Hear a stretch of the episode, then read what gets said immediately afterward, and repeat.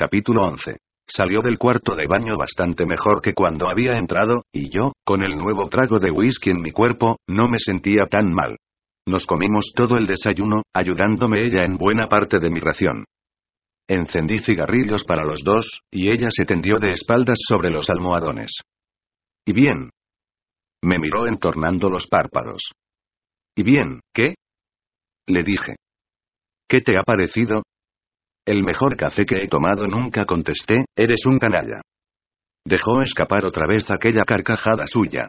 Yo estaba llegando al límite de la esperanza, igual que había llegado al límite de mi paciencia con sus ronquidos. Dijo.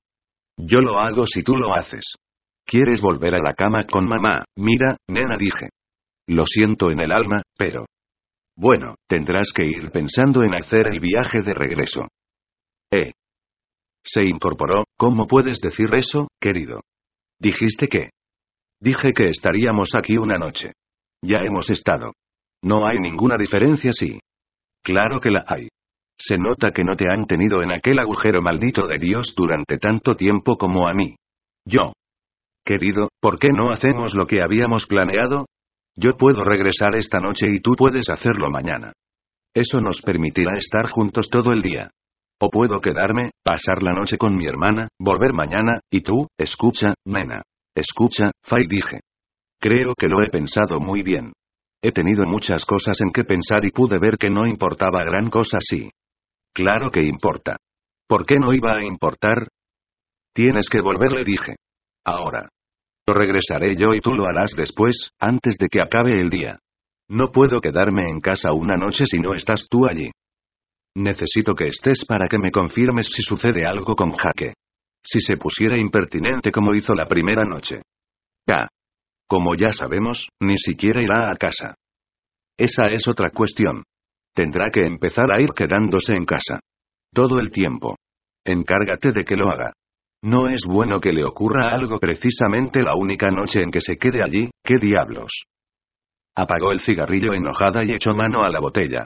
Cuando pienso que voy a... Cielos, querido, podrías regresar mañana y yo hacerlo esta noche. ¿Qué mal iba a haber en ello? Me da miedo. Se supone que no dispongo de mucha pasta. No me parece correcto estar aquí casi 3 malditos días para recoger un traje. Dejó, malhumorada, de golpe la botella de whisky. Lo siento mucho, Fay, dije. Ella no contestó. Ahora no podemos correr riesgos. Tenemos mucho que perder. Continué hablando, explicándoselo y disculpándome. Yo sabía que ella no sería capaz de regresar a Peardale, si no se quitaba aquello pronto de la cabeza. Finalmente, se volvió hacia mí. Tal vez había notado la firmeza de mi voz. Está bien, querido, suspiró, haciendo un pucherito con la boca. Si tú dices que es así, así será. Estupendo. Eres una buena chica, dije. Ya llegará nuestro momento oportuno. Tú y yo solos con 30 de los grandes. Tal vez 5 o 10 más, si el trabajo es bueno. Oh, Carl, lo se me sonrió. Será maravilloso. Y sentiría mucho decepcionarte. Así me gusta, dije. Ella quería que fuera yo el primero en regresar a Peardale y quedarse rezagada un poco más de tiempo mirando vestidos. Yo le di mi aprobación, con tal de que regresara antes de la noche. Continuamos charlando un rato. Tan solo hablando, pero sin decir gran cosa. A continuación me dijo, querido. Y me tendió los brazos. Yo sabía que no me era posible hacerlo. No ahora, tan pronto. Dios mío, sabía que no podía hacerlo. Pero lo hice. Luché y me esforcé, doliéndome hasta la punta de los pies. Y mantuve los ojos cerrados, temeroso de que pudiera ver lo que se reflejaba en ellos. Me hallé en aquel desierto gris donde el sol se cobija, sin calor y sin luz. De todas formas, ¿qué pasaría después? Si es que había un después. ¿Qué ocurriría con ella? Miré por la sucia ventanilla del tren de la Long Island, adormilado, dándole 1000 vueltas a la cabeza para derivar otra vez hacia ella. ¿Qué pasaría con ella? Era hermosa. Era bonita. Tenía todo lo que se puede desear de una mujer. Siempre y cuando estuvieras en la cumbre, o parecieras poder estar en la cumbre. Pero yo no podía verlo así, como una larga e importante unión entre ambos, que era lo que parecería estando con ella. Yo no lo veía así, ni podía aceptarlo. Lo que yo necesitaba era... Bueno, no estaba seguro, pero no era eso. Quería estar solo, regresar a Arizona tal vez. O quizá no quería estar solo, sino con alguien bueno, como Ruthie, alguien que me permitiera ser yo mismo. Ruth o Fay. Fay o Ruth. ¿O con quién? Yo no sabía lo que quería. Ni siquiera estaba bien seguro de saber lo que no quería. Yo no había querido verme arrastrado dentro de este lío, pero tuve que reconocer que estaba harto de Arizona. Lo había mantenido muy callado, pero tuve a más de una nena en mi barraca. ¿Qué diablos? Solo el último mes había tenido 2 o 3 por semana, siempre distintas. Y todas ellas estaban muy bien. Creo que tenían mucho talento. Pero, no sé por qué, ninguna de ellas parecía ser como yo deseaba que fuera. Como yo deseaba que fuera. Se me fueron cerrando los ojos, y continuaron cerrados. Seguramente el jefe tendría algo que decir acerca de Fay. Podría buscar un sitio donde usarla de nuevo, o podía llegar a la conclusión de que entrañaba un riesgo. Por supuesto que había hablado conmigo sobre ello. Y si yo la quería, yo respondería por ella. Yo no lo sabía. No la quería ahora, ni a ella ni a ninguna otra. Pero eso era bastante natural. Mañana, al día siguiente. Después... No estaba seguro de ello. Se me pegó la cabeza a la ventanilla y me quedé dormido. Cuando desperté habían transcurrido horas. Me encontraba al final de la línea y el revisor del tren me estaba agitando para que despertara.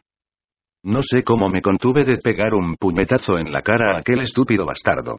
Pagué el billete suplementario, más el de regreso a Peardale. Era todavía a primera hora de la tarde, con tiempo de sobra para llegar a Peardale antes que ella.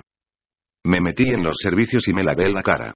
Regresé a mi asiento y miré atentamente la manecilla pequeña de mi reloj, preguntándome qué diablos hacíamos parados. Entonces miré por la ventanilla y me puse a maldecir. Mister estúpido, el revisor, que debería haber comprobado mi billete y dejarme en Peardale, iba paseando tranquilamente por la calle en unión de otros ferroviarios. Se estaban tomando su tiempo de asueto y se empujaban y agarraban entre sí lanzando rebuznos como un atajo de muros. Acabaron metiéndose en un restaurante. Permanecieron allí dentro haciendo Dios sabe qué, pues no pudieron haber empleado tanto tiempo en comer. Por lo menos estuvieron dentro un par de horas. Finalmente, cuando ya estaba decidido a subir a la máquina y poner en marcha el tren por mí mismo, acabaron de hacer lo que quiera que estuvieran haciendo y regresaron parsimoniosamente a la estación. Por fin llegaron a ella. Pero, naturalmente, no subieron al tren para reanudar el viaje. Necesitaban continuar su charla paseando por el andén y despachándose a gusto con la lengua. Los maldije para mis adentros, llamándoles las palabras más sucias que se me ocurrieron. Estaban intentando volverme neurótico. Al fin dejaron de hablar y empezaron a subir al tren. Ya estaba oscureciendo cuando llegamos a Peardale. En aquel momento partía de la estación un tren procedente de la ciudad. Miré a través de la puerta de la estación y descubrí un taxi al otro lado, el único que había allí. El taxista abrió la puerta y me introduje en su interior. No necesito decir con cuánto cuidado iba yo. Sin embargo, él a ella aquí, henos aquí a los dos, dirigiéndonos a casa juntos. Ella me miró sobresaltada, medio asustada. Yo le dije: «Hola, Mrs. Winroy. ¿Así que acaba de llegar de Nueva York?»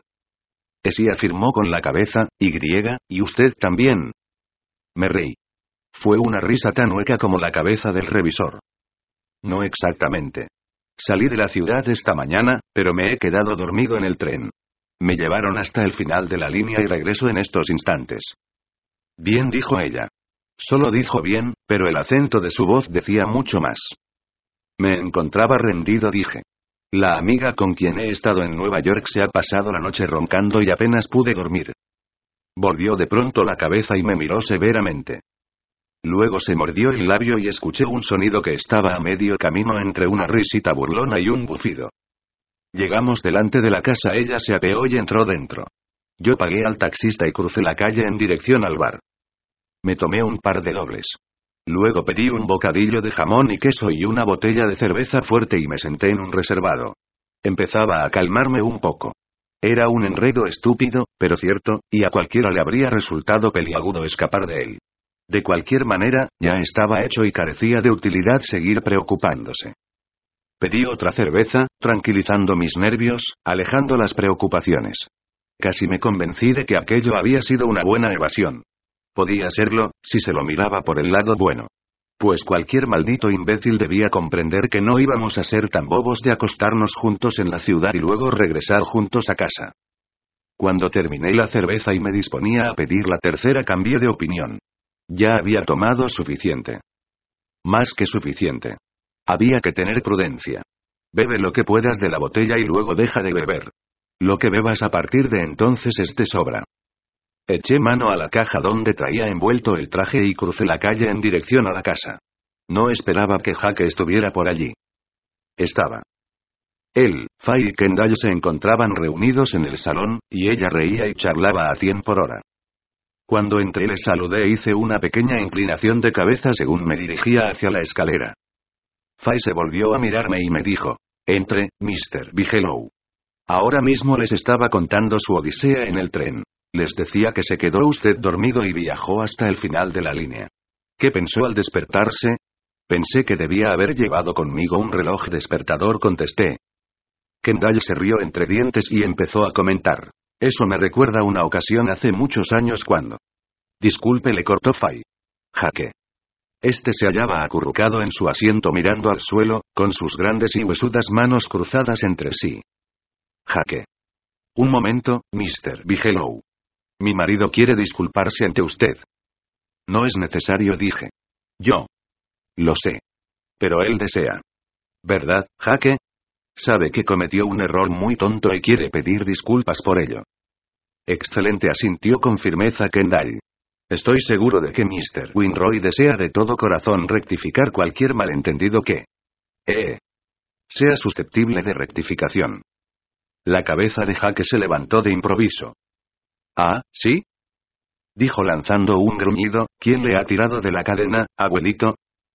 Kendall bajó la vista hacia la cazoleta de su pipa. «¿Abuelito?», dijo, con aire pensativo. «Creo que este es el nombre más horrible que jamás me han aplicado». Jake empezó a parpadear estúpidamente. De pronto cayó en la cuenta y se puso el dorso de la mano sobre la boca, como si hubiera recibido una bofetada. Toda su bravuconería, la poca que le quedaba, desapareció otra vez. Miró primero a Kendall, luego a Faye, finalmente, a mí. Tengo la impresión de que la cara más amigable que había allí era la mía.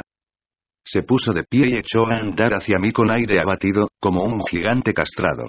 Según se me acercaba, traía la mano extendida, tratando de elaborar una sonrisa, con la mirada astuta y malsana de un perro apaleado plasmada en su rostro.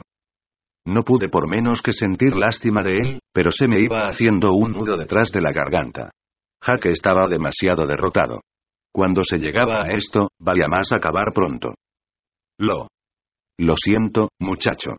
Uno ha recibido ya demasiados golpes. ¿No me guarda rencor?, le dije que no, pero no me oía. Se agarró a mi mano, volviendo la mirada hacia Faye.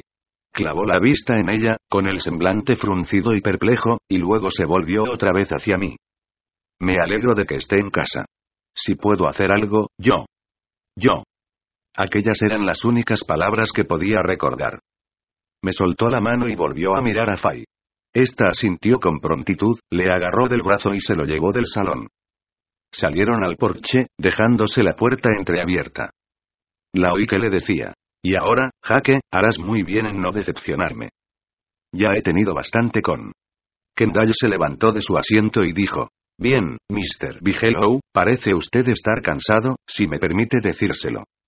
«Lo estoy», respondí. «Creo que me iré a la cama». «Excelente». Estaba a punto de sugerírselo. «A estas alturas no puede caer enfermo, ¿verdad?». «¿A estas alturas?», repetí. «¿Qué quiere decir?». Como arqueó levemente las cejas, «precisamente cuando está usted en el umbral de una nueva vida. Su asistencia al colegio y lo demás. Presiento que le están reservadas grandes cosas, si es capaz de mantenerse aferrado a su objetivo original, de avanzar impasible hacia él, pese a lo impresionante que le parezca a engañosas diversiones del momento. Ahí está el secreto de su éxito, dije. Se ruborizó un poco, pero me dirigió una sonrisa, titilándole los ojos. Eso es, creo yo, lo que podría denominarse la total apertura del propio yo. La réplica evidente, si se me permite descender hasta ese extremo, sería indagar acerca del secreto de su éxito». Nos dimos las buenas noches y él volvió a la fábrica de pan. Yo empecé a subir la escalera. Fay había despedido a Jake, que se fue al pueblo, o donde quiera que fuese, y estaba con Ruth en la cocina. Permanecí un momento al pie de la escalera, escuchándola dar instrucciones, con aquella voz ronca y apremiante que la caracterizaba. Acto seguido me aclaré ruidosamente la garganta y subí a mi cuarto. Al cabo de 5 minutos entraba Fay. Dijo no haber motivo de preocupaciones, que Kendall y Jake se habían tragado toda la historia. Y yo lo habría notado de no ser así, querido. Créeme, he estado muy atenta. No han sospechado nada. Se sentía muy orgullosa de sí misma. Le dije que lo había hecho estupendamente y añadí: ¿A dónde ha ido Jake? Al almacén de licores. Ha ido a por un cuartillo de vino, y probablemente se tomará un par de copas en el bar. Puedes estar seguro de que no pasa de eso. Le quité todo el dinero que tenía menos $2. Estupendo, dije. Eres un encanto. Aunque ronque. Bah, estaba bromeando. Ese maldito viaje en el tren me ha hecho polvo. Bueno, ya veo que sientes haber. Se apoyó en mí. Yo le di un codazo y un beso, apartándola de mi lado. Y ahora será mejor que te largues, nena. Lo sé. Me gusta ser tan precavida como tú, querido. Buscó el pomo de la puerta. De pronto se llevó la mano a la boca, ahogando una risita. Oh, Carl. Hay algo que quería decirte. ¿De veras? Agregué. Pues dímelo pronto. Te morirás de risa. No sé cómo no me había fijado antes, pero es una clase de persona a la que no prestas mucha atención y, naturalmente, puede ser cierto. No lo vas a creer, querido. Resulta tan divertido es. Le pregunté. Mejor será que no me lo digas, o me pasaré toda la noche riendo. Granuja. Solo porque. Se trata de Ruthie, querido. No lo creerías. Te juro por Dios que alguien la ha. Capítulo 12. Me puse a reír. Considerando las circunstancias, creo que hice un buen trabajo de disimulo. Me estás tomando el pelo. ¿Cómo es posible que ella te lo haya dicho? No me lo dijo, soboró. Es una cosa que se nota. Lo lleva escrito en la cara. Habría que verlo, comenté, no seas chiflado. Hundió la cabeza en mi pecho, riéndose entre dientes, pero... Sinceramente, Carl. ¿Quién iba a querer? Apuesto a que lo sé, ¿sí? Dije, quiero decir, ¿estás segura? ¿Cómo? Naturalmente. No pudo ser nadie más. Anoche se fue a su casa. Apuesto a que es alguien de su propia familia. Tragué saliva. En cierto modo, me sentí aliviado, pero deseé que no lo hubiera dicho. Me sentía avergonzado, molesto. ¿Son esa clase de gente? Son gentuza. Tendrías que ver cómo viven.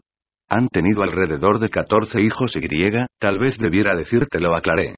En la mía hubo 14. Oh. Se quedó titubeando, incómoda. Bueno, naturalmente, yo no quise decir que. ¿Qué?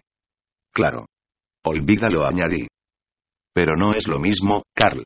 Tú no te resignaste como ellos se resignan. Tú has hecho algo para evitarlo. Bueno, dije, ¿no lo está haciendo ella? Oh, ¿qué va? ¿Crees que conseguirá algo esforzándose por ir al colegio? ¿Quién le va a dar a ella un trabajo que merezca la pena? Sacudí la cabeza. Se me antojaba que Ruthie era muy buena chica, pero tendría que parecerlo. En cierto modo, era igual que yo, y yo me veía reflejado en ella. Tú sabes que tengo razón, Carl. Ella es hojarasca, una estúpida, igual que el resto de su familia. Si de veras tuviese inteligencia o coraje. Haría alguna cosa. Bueno, tal vez lo esté haciendo ya. Quizás esté pensando en criar una manada de chiquillos para ponerlos a recoger algodón. De acuerdo. Se echó a reír en tono amistoso. En cuanto a eso, mi familia no fue muy numerosa, pero yo hice. Valdría más que empezaras a hacer otra cosa, dije, antes de que te pesquen aquí conmigo. Me besó, me dio una palmadita en la mejilla y se fue de la habitación. Yo me metí en la cama. Eran poco más de las 9 cuando me acosté, y no habría tenido mejor sueño si hubiera sido el hombre más despreocupado del mundo. Me desperté a las 6, con 9 estupendas horas de reposo a mi espalda y la mejor noche que había tenido para descansar desde que salí de Arizona. Me quedaba algo de resaca, pero nada importante. Tosí y escupí sangre, aunque fue poca cosa. Lo demás, me había hecho mucho bien. Bueno, de cualquier manera, no era poco. Me fumé un par de cigarrillos, preguntándome qué hacer, si levantarme y salir a dar un paseo por el pueblo y estar alejado de la casa hasta que se levantaran los demás, o seguir en mi habitación y ser el último en salir. Necesitaba decidirme por una cosa u otra. De lo contrario, a no ser que yo prescindiera del resto de la casa, tendría a Ruthie agarrada a mi cuello. Y lo único que Ruthie recibiría de mí a partir de ahora iba a ser frialdad. No estaba dispuesto a que nos sorprendieran estando solos. Cada vez que me encontrara con ella sería en presencia de otras personas. Muy pronto, ella se haría a esa idea, y quizá resultara más seguro ser su amigo. Solo su amigo. Encontré abierto un pequeño bar de comidas cerca de la estación y tomé café. Después volví paseando tranquilamente calle arriba. Era domingo. De alguna manera, esta situación me daba vueltas en la cabeza.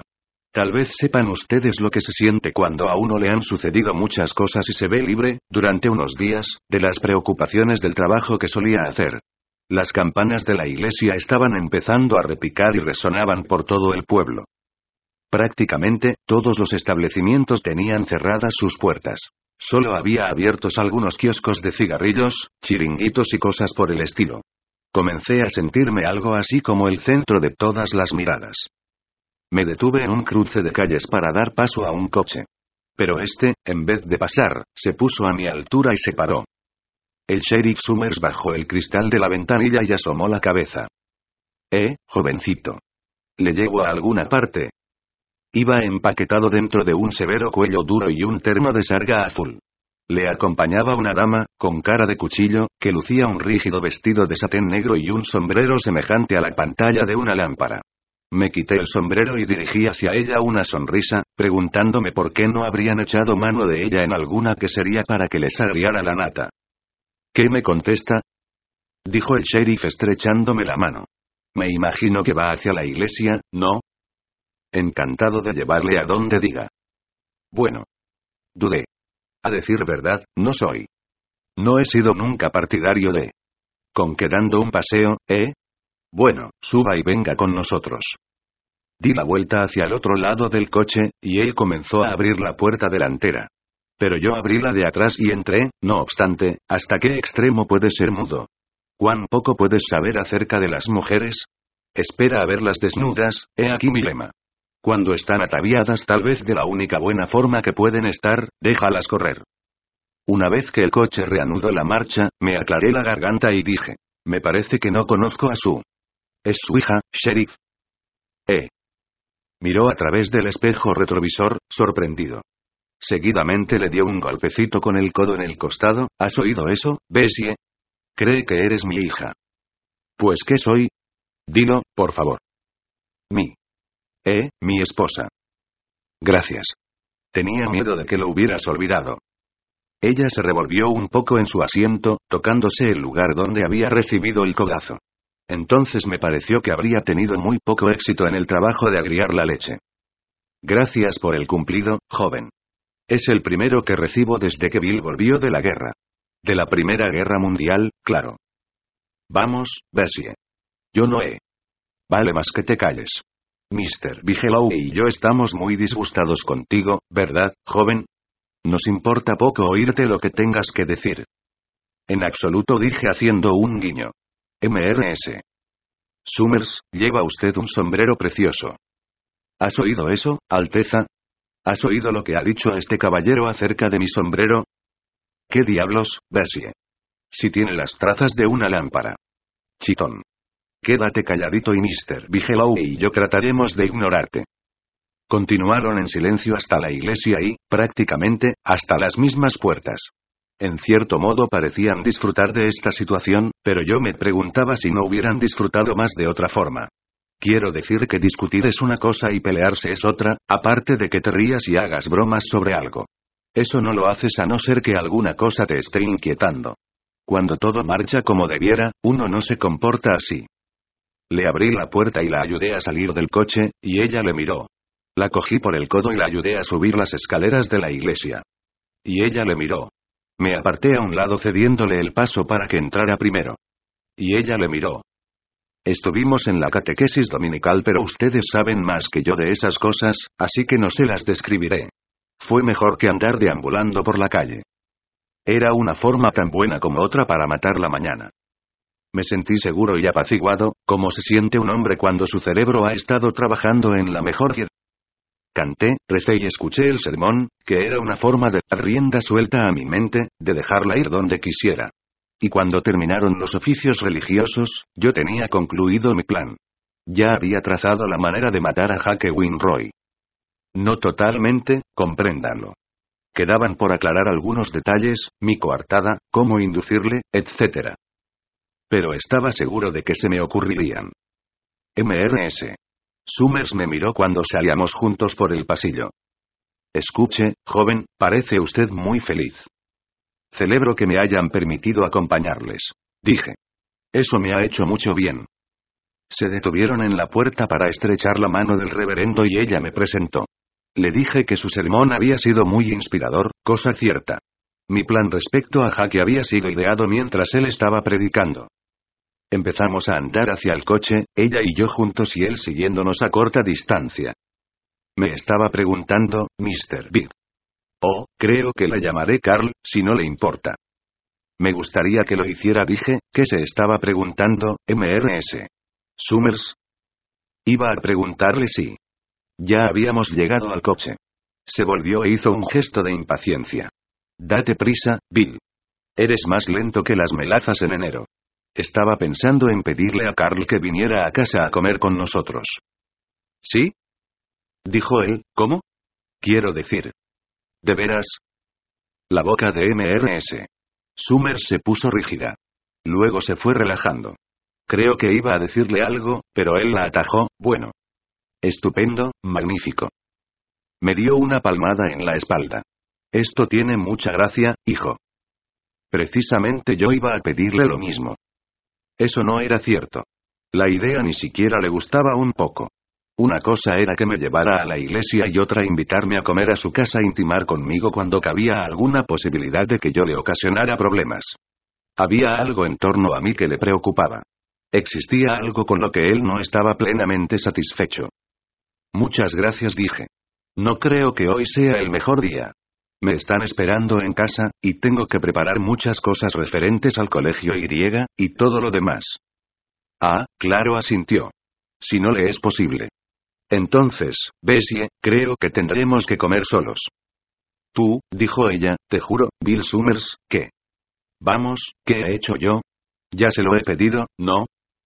Ya le has oído tú misma que no podía venir. ¿No es cierto? Se volvió hacia mí, ¿no ha dicho que no podía venir? Ah. Eres imposible. Tremendamente imposible. Carl, yo le pediría que nos permitiera acompañarle a casa, pero su Alteza encontraría la manera de impedirle que acepte. Mira ahora con lo que sale. ¿Por qué iba a hacer yo una cosa así? ¿Por qué haces otras cosas? Te ruego que contestes. Se estaba creando una situación embarazosa. Puse fin a ella confesando sinceramente que hoy no podía comer con ellos, que tal vez en otra ocasión, pero que apreciaba que me llevaran a casa. Ninguno de los dos habló hasta que llegamos. Entonces, mientras les estaba dando las gracias y despidiéndome de ellos, él miró de soslayo hacia una limusina que se paraba junto a la puerta. Dijo frunciendo el entrecejo, ¿no es ese el coche del doctor Dobson? Hijo, ¿tienen algún enfermo en casa? No que yo sepa, contesté. Yo he salido de ella esta mañana antes de que se levantara nadie. Tiene que haber algún enfermo. El doctor no hace visitas de sociedad a casa de los Winroy. ¿Quién podrá ser? ¿Por qué no entras y lo preguntas? Le sugirió Mrs. Summers, con una feroz mirada. Pasa a estrecharles la mano a todos. Llámales por sus nombres de pila. ¿Qué importo yo, o cómo yo? Accionó la palanca de cambio, cortándole la palabra a su esposa. Ya me voy, ¿no? Maldita sea, ¿no ves que ya me voy? Hijo, me voy. Yo. Salí rápidamente del coche. El sheriff arrancó, haciendo rugir el motor, y yo recorrí el paseo de entrada y me metí en la casa. Fay salió a mi encuentro en el recibidor. Venía sin aliento. En su rostro, intensamente blanco, destacaba la mirada de pánico de sus ojos cárdenos. Miré hacia el comedor. Allí estaba Ruth. Ruth, Kendall, Jake y un hombrecillo barrigudo y calvo, al que reconocí como el doctor. Jake yacía de espaldas en el suelo y el médico se hallaba inclinado sobre él aplicando a su pecho un estetoscopio. Fay, sin apenas mover los labios, susurró. Subino. Envenenado. Drogado. Hiciste tú, capítulo 13. Pasé por delante de ella, hundiendo mi puño en su entrepierna. Maldita sea, por supuesto que estaba asustada, pero no era preciso que me diera tantas muestras de ello. Me siguió hasta el comedor y se puso a mi lado. Yo me aparté de ella, situándome entre Kendall y Ruth. Jake tenía los ojos cerrados. Musitaba entre dientes, rodando la cabeza de un lado a otro. El médico se incorporó, dejando suelto el estetoscopio, y miró torvo a Jake. Le alzó la muñeca y le tomó el pulso. Volvió a dejar su mano en el suelo. No se mueva, dijo, tajante. Es sueño. Jake seguía moviendo la cabeza y respirando con grandes escalofríos. Sal. Veme. Mire. Él. Vi. No. Deje de moverse. Pare de una vez. El doctor le sujetó la cabeza con una mano, estése quieto. Jake obedeció. No podía hacer otra cosa. De la manera que le tenía cogido el doctor, podía haberse despellejado el cuero cabelludo. El médico le levantó primero un párpado y luego el otro. Se puso de pie, sacudiéndose las rodilleras y dirigiéndose a Kendall. Phil, ¿quiere contarme cómo ha sucedido esto? Bien, doctor. Kendall se quitó la pipa de la boca. No sé qué más puedo añadir, después de lo que ha dicho MRS. Winroy. MRS. Winroy estaba bastante excitada. Cuéntemelo usted. Bueno, veamos. Ella y yo. MRS. Winroy y yo, estábamos en el salón leyendo los periódicos del domingo, y Miss Dorne se hallaba en la cocina preparando la comida. ¿No es así, Ruth? Sí, señor. Eso no importa. Vamos a lo esencial. El doctor miró impaciente a su reloj. No puedo perder aquí toda la mañana. Usted oyó a Jake que bajaba por la escalera, haciendo mucho ruido. Continúe. Yo me levanté. Creo que nos levantamos los dos. Nos imaginamos que estaba. Borracho. Continúe. Salimos al recibidor y pasó por delante de nosotros tambaleándose. Murmuraba que le habían drogado, que le habían adulterado el vino o algo semejante. Su expresión oral era muy imprecisa. Entró al comedor y se derrumbó, y nosotros, MRS. Winroy y yo, llamamos. Traía con él la botella, ¿verdad? Muy bien tapada. La cara del médico estaba sofocada. La rojez parecía aclararse en sus ojos. Déjenme verla otra vez. Kendall cogió la botella de encima de la mesa y se la entregó. El doctor se puso a olerla, probó con la lengua su contenido y se tomó un trago generoso. Se limpió la boca sin más miramientos, clavando la vista en Fay. ¿Toma píldoras para dormir? ¿Cuántas? Muy a menudo. No. No lo sé, doctor. ¿Sabe cuántas le quedan? ¿Le faltan muchas? No. Yo Fay sacudió la cabeza, le traje algunas de la ciudad, pero no sé cuántas tenía. ¿Qué tenía? ¿Disponía de receta médica? No. ¿Sabe usted que eso es ilegal? ¿Qué más da? Esto no nos lleva a ninguna parte. No estará, el doctor lanzó un grudido. Tocó a Jake en las costillas con la puntera del zapato. Basta ya, le espetó. Déjese de cuentos y póngase de pie. Jake parpadeó, abriendo los ojos. Algo. En el vi. Algo hay en el vino, en efecto. Alcohol. De 20 grados. Echó mano a su maletín profesional, mirando severamente a Fay. No le ocurre nada. Absolutamente nada. Échele un cubo de agua encima si no se levanta. Pero yo. Ella también tenía ahora la cara sofocada, más aún que el médico. ¿Cómo? No acabo de comprender, exhibicionismo. Busca atenciones, simpatía. Lo emplean bastante, aunque no tenga mucho sentido. No, no está borracho. No ha bebido lo suficiente. Fay hizo una mueca, tratando de sonreír. No sabe cuánto lo siento, doctor. Yo. Si me envía la factura. Lo haré. Y no vuelva a llamarme, ¿comprende? Tengo muchos enfermos que atender. Se encasquetó el sombrero en la cabeza, estrechó la mano de Kendall y se fue de la casa dando un portazo. Jake se incorporó e hizo un esfuerzo hasta ponerse de pie, donde se mantuvo tambaleante, flaqueándole la cabeza, con la vista clavada en el suelo. Rufai no le quitaba los ojos de encima. ¿No tienes nada que hacer? Yo. Sí, señora. Ruth giró sobre su muleta y volvió apresuradamente a la cocina. Jake. Fay se acercó despacio hacia él. Jake. Mírame. ¿Ha habido algún error, Musito? Oh, dijo ella con voz ronca, ¿con que algún error, eh? Un error. Nos has dado a todos un susto de muerte, haciendo esta tremenda escena en domingo. Has dado lugar a que ese maldito y presumido Dodson me eche un rapapolvo. ¿Con qué un error, eh?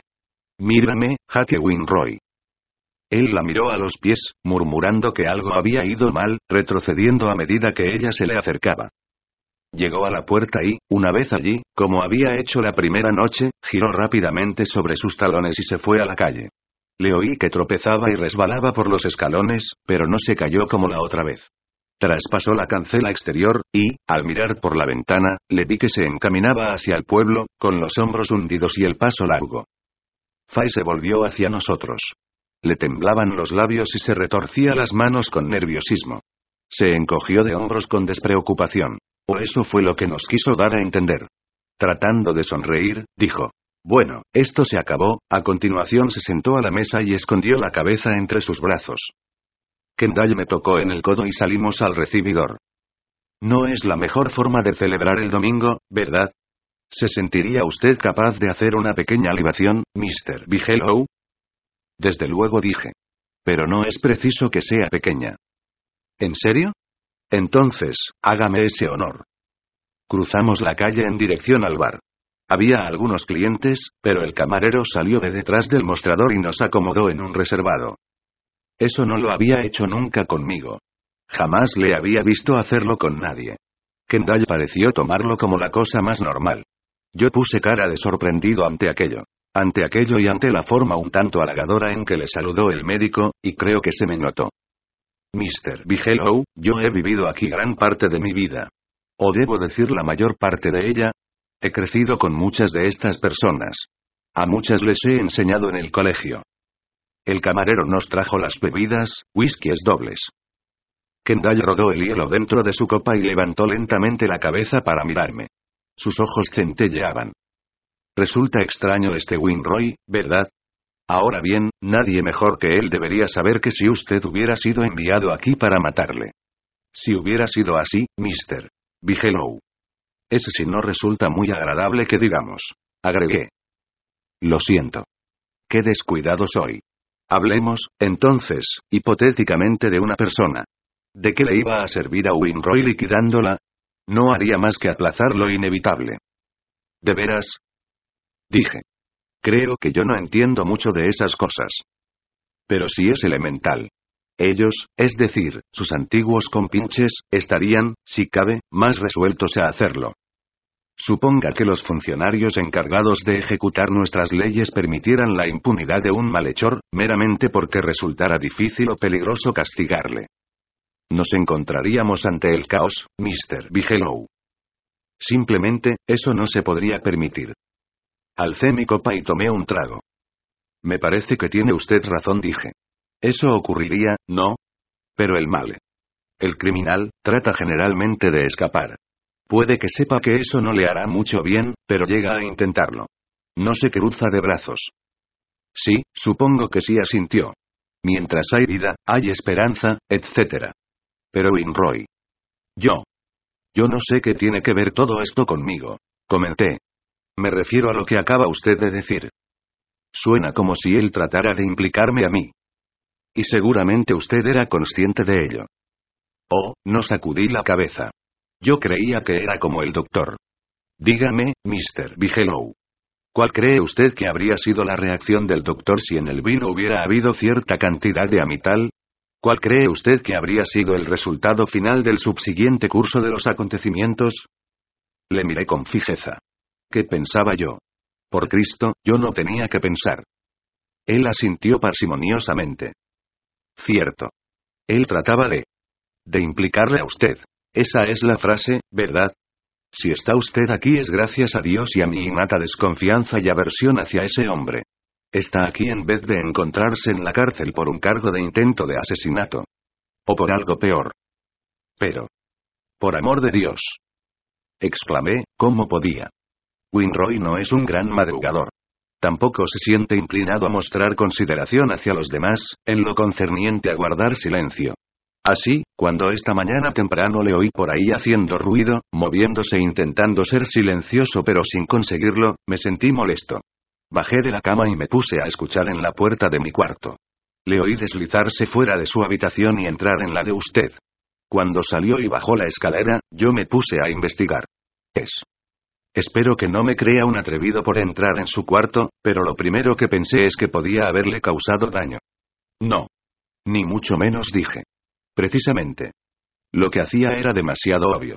Si él hubiera empleado la menor delicadeza. Pero Mr. Bigelow se valió de una caja de amital. Había vaciado 6 de sus cápsulas y dejó en la caja las vacías junto con las llenas. Y escondió la caja tras la cortina de la ventana, para que si alguien sospechaba de que se estaba cometiendo algún mal las encontrase fácilmente. Pues, bien, yo sospeché. Vi que algo malo se proponía. Entré en la habitación de Winroy y examiné el vino, con el resultado que, naturalmente, ya conoce usted. Yo podía haberme limitado a pedirle cuentas de sus actos, pero me pareció mejor frustrar sus propósitos. Hacerle quedar tan en ridículo, que no tuviera más ganas de repetirlo. Lo entiende usted, ¿verdad? Lo comprendí. Jake no repetiría una jugarreta como aquella. Vertí en el retrete las cápsulas de amital y el vino. Luego enjuagué bien la botella y volví a llenarla hasta su anterior nivel, con vino de una botella mía.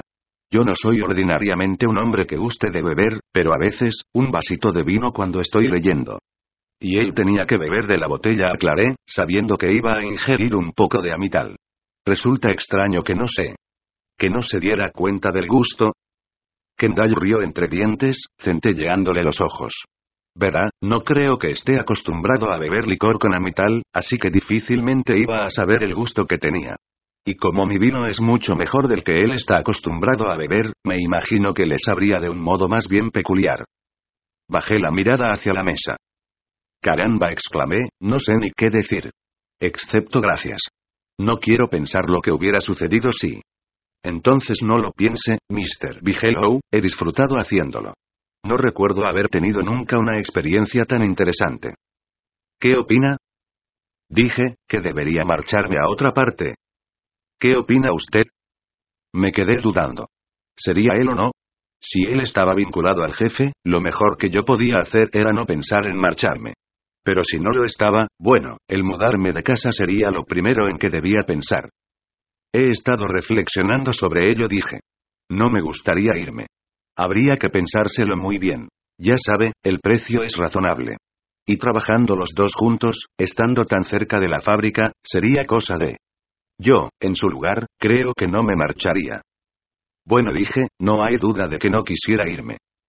Espero que no se vaya. Lo espero de corazón. Por supuesto, no quisiera influir en su mejor criterio. Claro. Lo comprendo. Admiro mucho su comportamiento en el primer encuentro con Winroy. Su total serenidad, autocontrol y sangre fría frente a una alarmante y embarazosa situación como aquella. Francamente, me dio usted un poco de envidia. Hizo que me avergonzara. Yo había llegado a un punto en que estaba dispuesto a marcharme. En otras palabras, que estaba resignado a que este borracho patán, un gángster convicto, me diera órdenes a mí.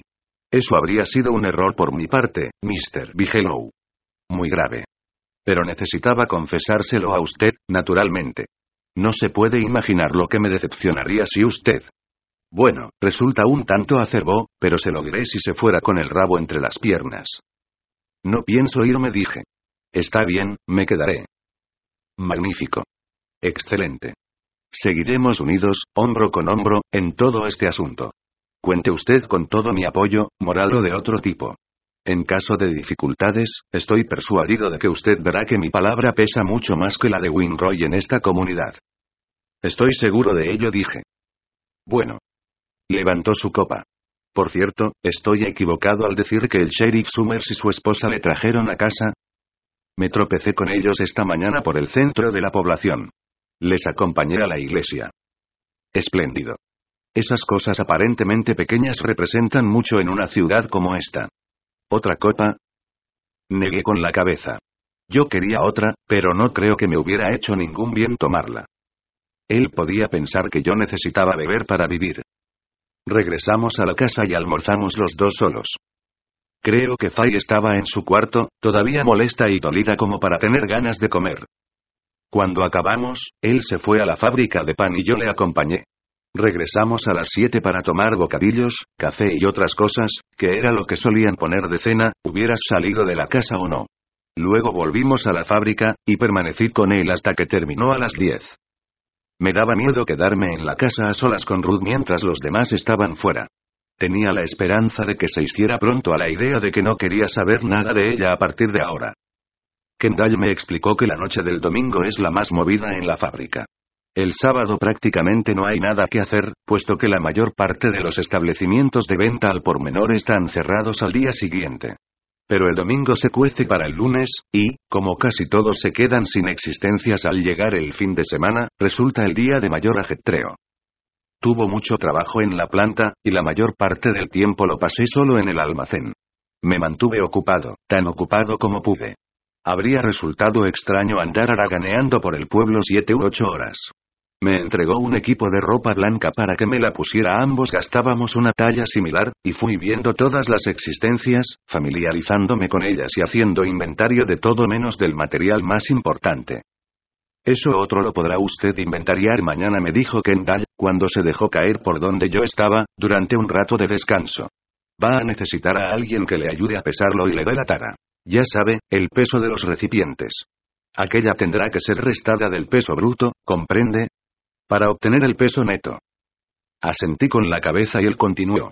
Lo que nos ha dado problemas son estos artículos mayores.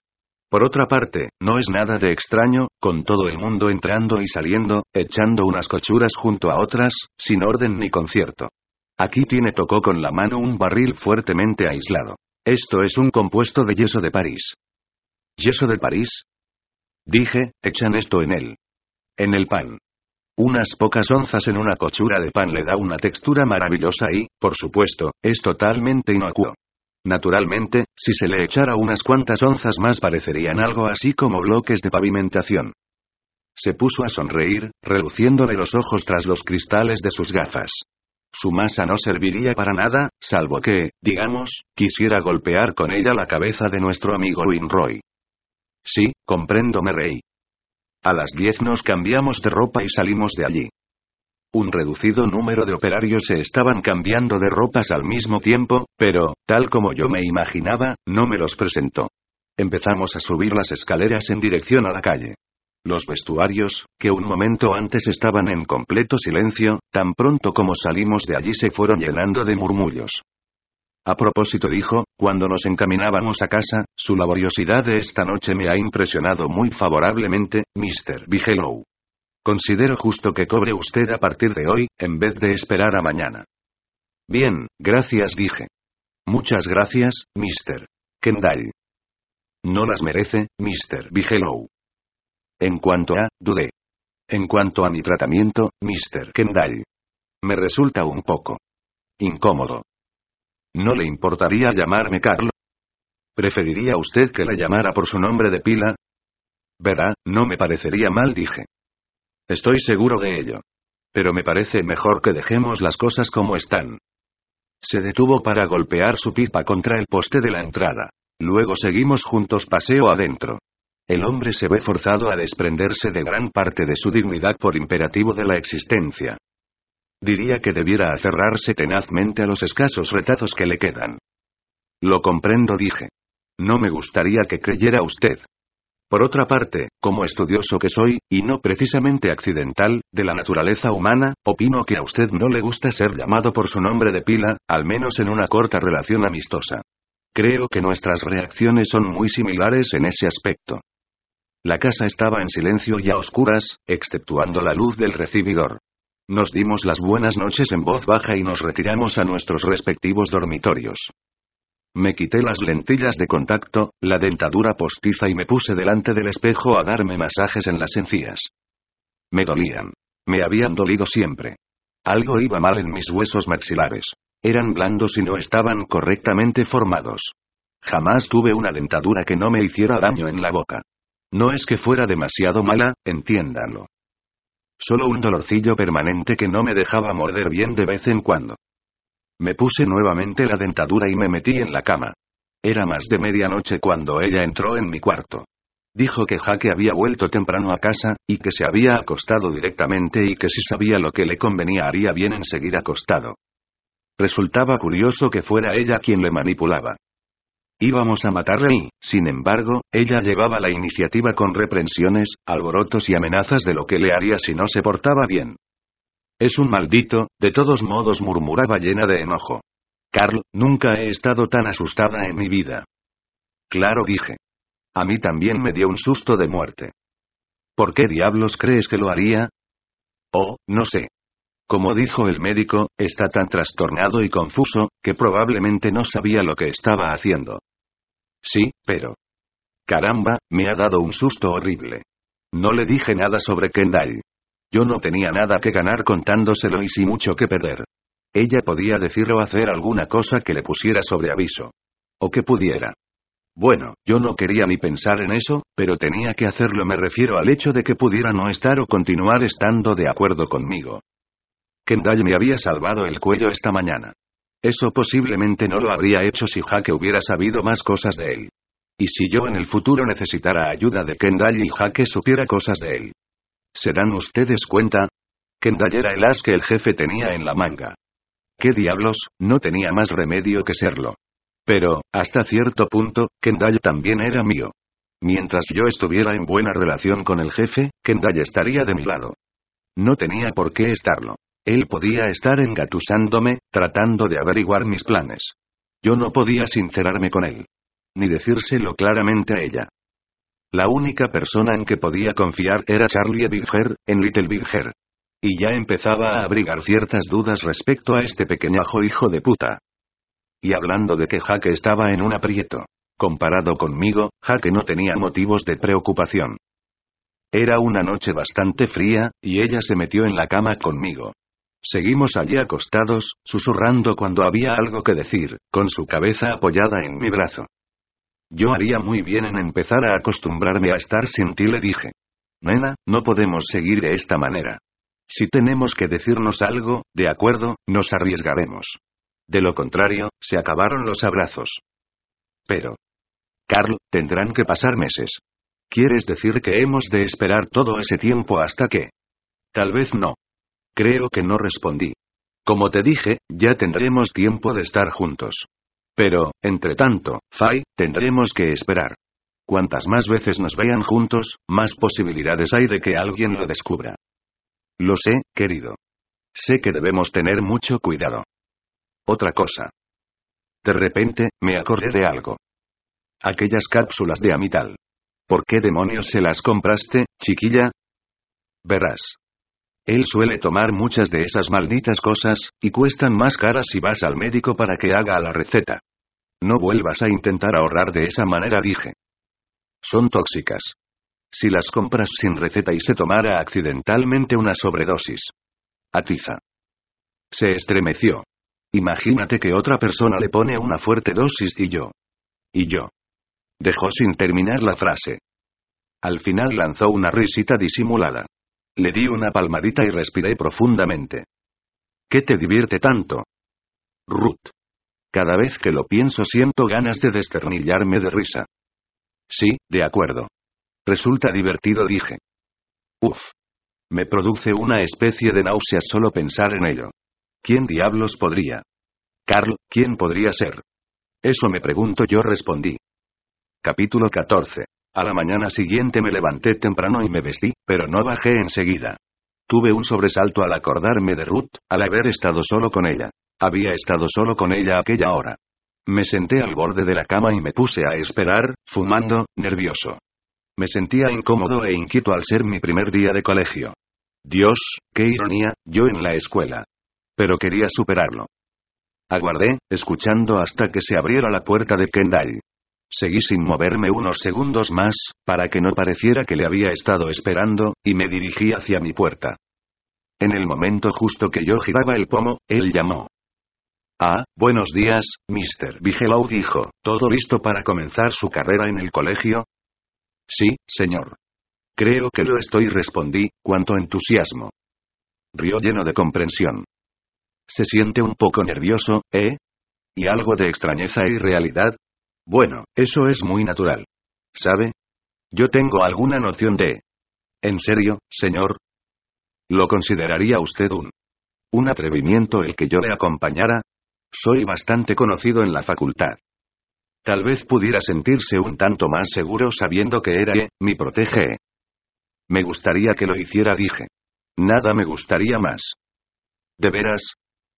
Parecía satisfecho de cómo se desarrollaban las cosas. Me siento muy halagado, Mr. Bigelow. Anoche pensaba sugerírselo, pero tuve miedo de que pareciera una intrusión. Yo quería pedírselo, dije. Pero me parecía una pequeña insolencia por mi parte. TSK sonrió alegremente. A partir de ahora debemos ser entre nosotros menos tímidos. ¿Y si bajáramos ya a tomar el desayuno, eh? Esta mañana parece que tengo un apetito extraordinario. Me encontraba desconcertado. Ayer estaba prácticamente seguro, pero ahora Kendall me tenía otra vez sumido en un mar de dudas. Kendall podía ser ambas cosas, un viejete amable y solemne, o ser también lo contrario. Cualquiera puede hacerlo, desgajándose en dos partes. Es más fácil de lo que ustedes piensan. Lo difícil es cuando intentas unir esas dos partes otra vez, pero... Él no necesitaba de fingimientos. La mayor parte del tiempo yo no fingía nunca, dando a entender que realmente me agradaba el tipo o que deseaba ayudarle, sino que seguía mi marcha en línea recta, y hacía lo que tenía que hacer. Bueno, de cualquier forma, me alegraba horrores que me acompañase. Con tantas otras cosas que tenía para preocuparme, parecía divertido que me inquietara la admisión en un colegio rural. Pero no podía evitarlo. Me imaginaba que eso respondía a una visión retrospectiva de los tiempos en que Luke, yo y el resto de nosotros éramos unos vagabundos, que solíamos acudir 2 días a la escuela una semana y, al mes siguiente, 3 días a otra. Jamás nos sabíamos la lección, oíamos bastante mal, tenía la cabeza llena de piojos y me marginaba por dondequiera que fuese. Mi aspecto era horrible, tenía una dentadura que hizo polvo mi audición y no podía hacer nada para que no se rieran de mí o evitar que se metieran conmigo. Pero basta ya. Olvídenlo. Solo estaba intentando explicar por qué me sentía de aquella manera. Ruth nos sirvió el desayuno, y, de la forma en que estaba tratando de atraer mi atención, me sentí inclinado a cogerlo y entregárselo. De no haber sentido aquella especie de miedo que profesaba a Kendall, creo que me habría propuesto venir al colegio conmigo. Era tan tímida que odiaba exhibirse con aquella muleta. Así de mal parecía tomárselo. Me pregunté si habría algún modo de que Fay la despidiera. Y supongo que probablemente lo había, pero estaba seguro de que yo no iba a ponerlo en práctica. Le diría, si se presentaba la ocasión y me viera obligado a ello, lo que tenía que hacer. Pero yo no haría que la despidiera. Finalmente, Kendall terminó de comerse el desayuno. Yo ya había terminado y le estaba esperando y nos marchamos. No había pensado demasiado acerca de los cursos que iba a tomar. Naturalmente, desconocía qué antecedentes académicos hacen falta para estas cosas, y se me antoja que ustedes no tendrán muchas afirmaciones que hacer en cuanto a sus estudios. Kendall dijo que no iba a ser así. Eso ocurriría en el caso de que usted fuera alumno de una clase de primer año, o de que se estuviera especializando en alguna materia específica. Pero como será clasificado como un estudiante especial, y asiste en calidad de autoperfeccionamiento y, me imagino, atraído por el prestigio de este centro docente, gozará de amplia libertad en lo tocante a disciplinas. Ahora bien, si usted quisiera aceptar mis sugerencias, le ruego que lo haga, dije. Le aconsejo algo que no ponga de relieve las deficiencias de su pasado escolar. Algo que no esté basado en estudios anteriores del mismo campo. Literatura inglesa. Se puede llegar a tener un alto concepto de Pope sin haber leído una sola línea de Dryden. Ciencia política, materia esta más de sentido común que doctrinaria. Historia, que no es más que una rama de la literatura. ¿Cómo le suena todo esto, Mr. Bigelow? Bueno, me suena bastante. Impresionante. Impresionante es la palabra. Se rió entre dientes, complacido de sí mismo. Si elige un curso así, nadie dudará de su seriedad como alumno.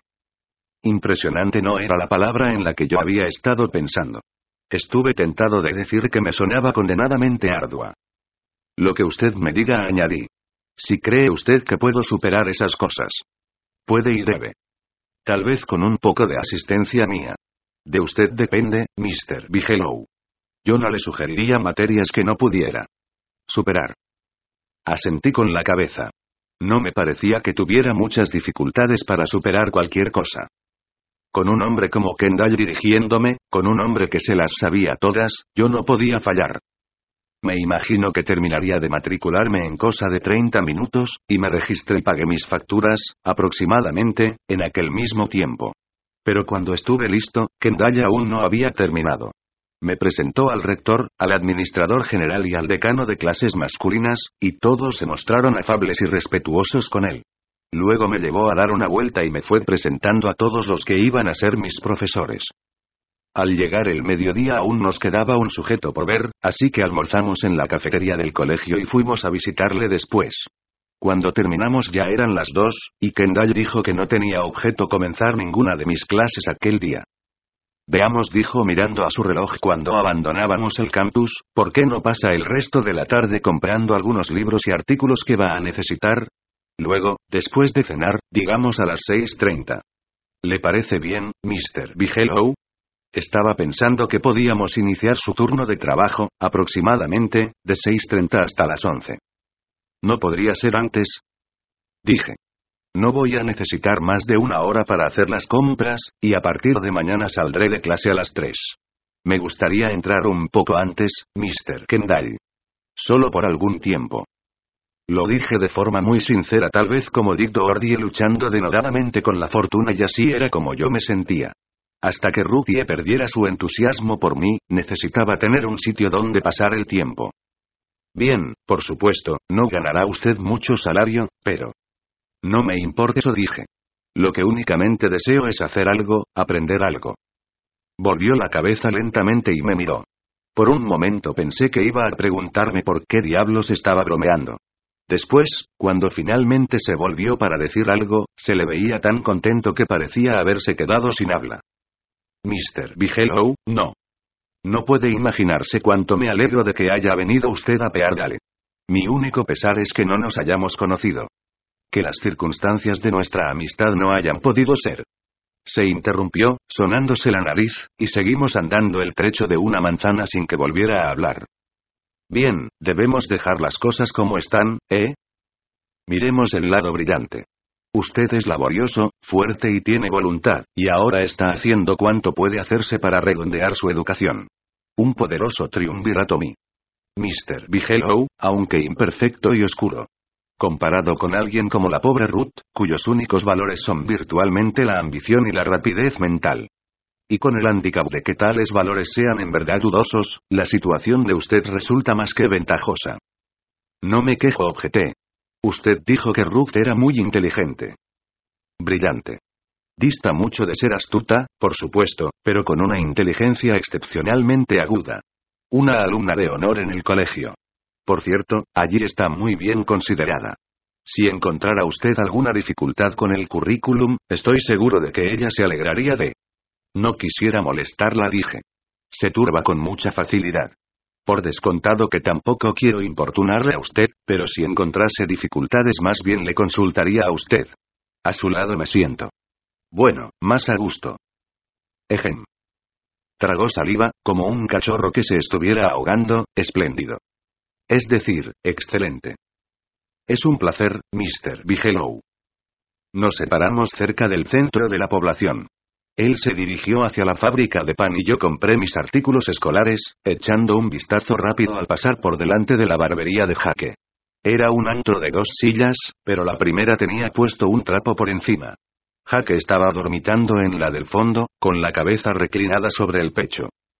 Cuando terminé de hacer mis compras me metí en un drugstore a tomar café. Al salir me tropecé con el sheriff Summers. ¿Qué tal va eso, hijo? Se apartó un poco de mí. Creí que estaría en la escuela. He pasado allí la mayor parte del día, dije. Me acompañó Mr. Kendall, para que entrara con buen pie, y, entre matricularme y saludar a sus muchos amigos, he estado allí todo el tiempo. Bien, bien. ¿Con qué le acompañó Kendall, eh?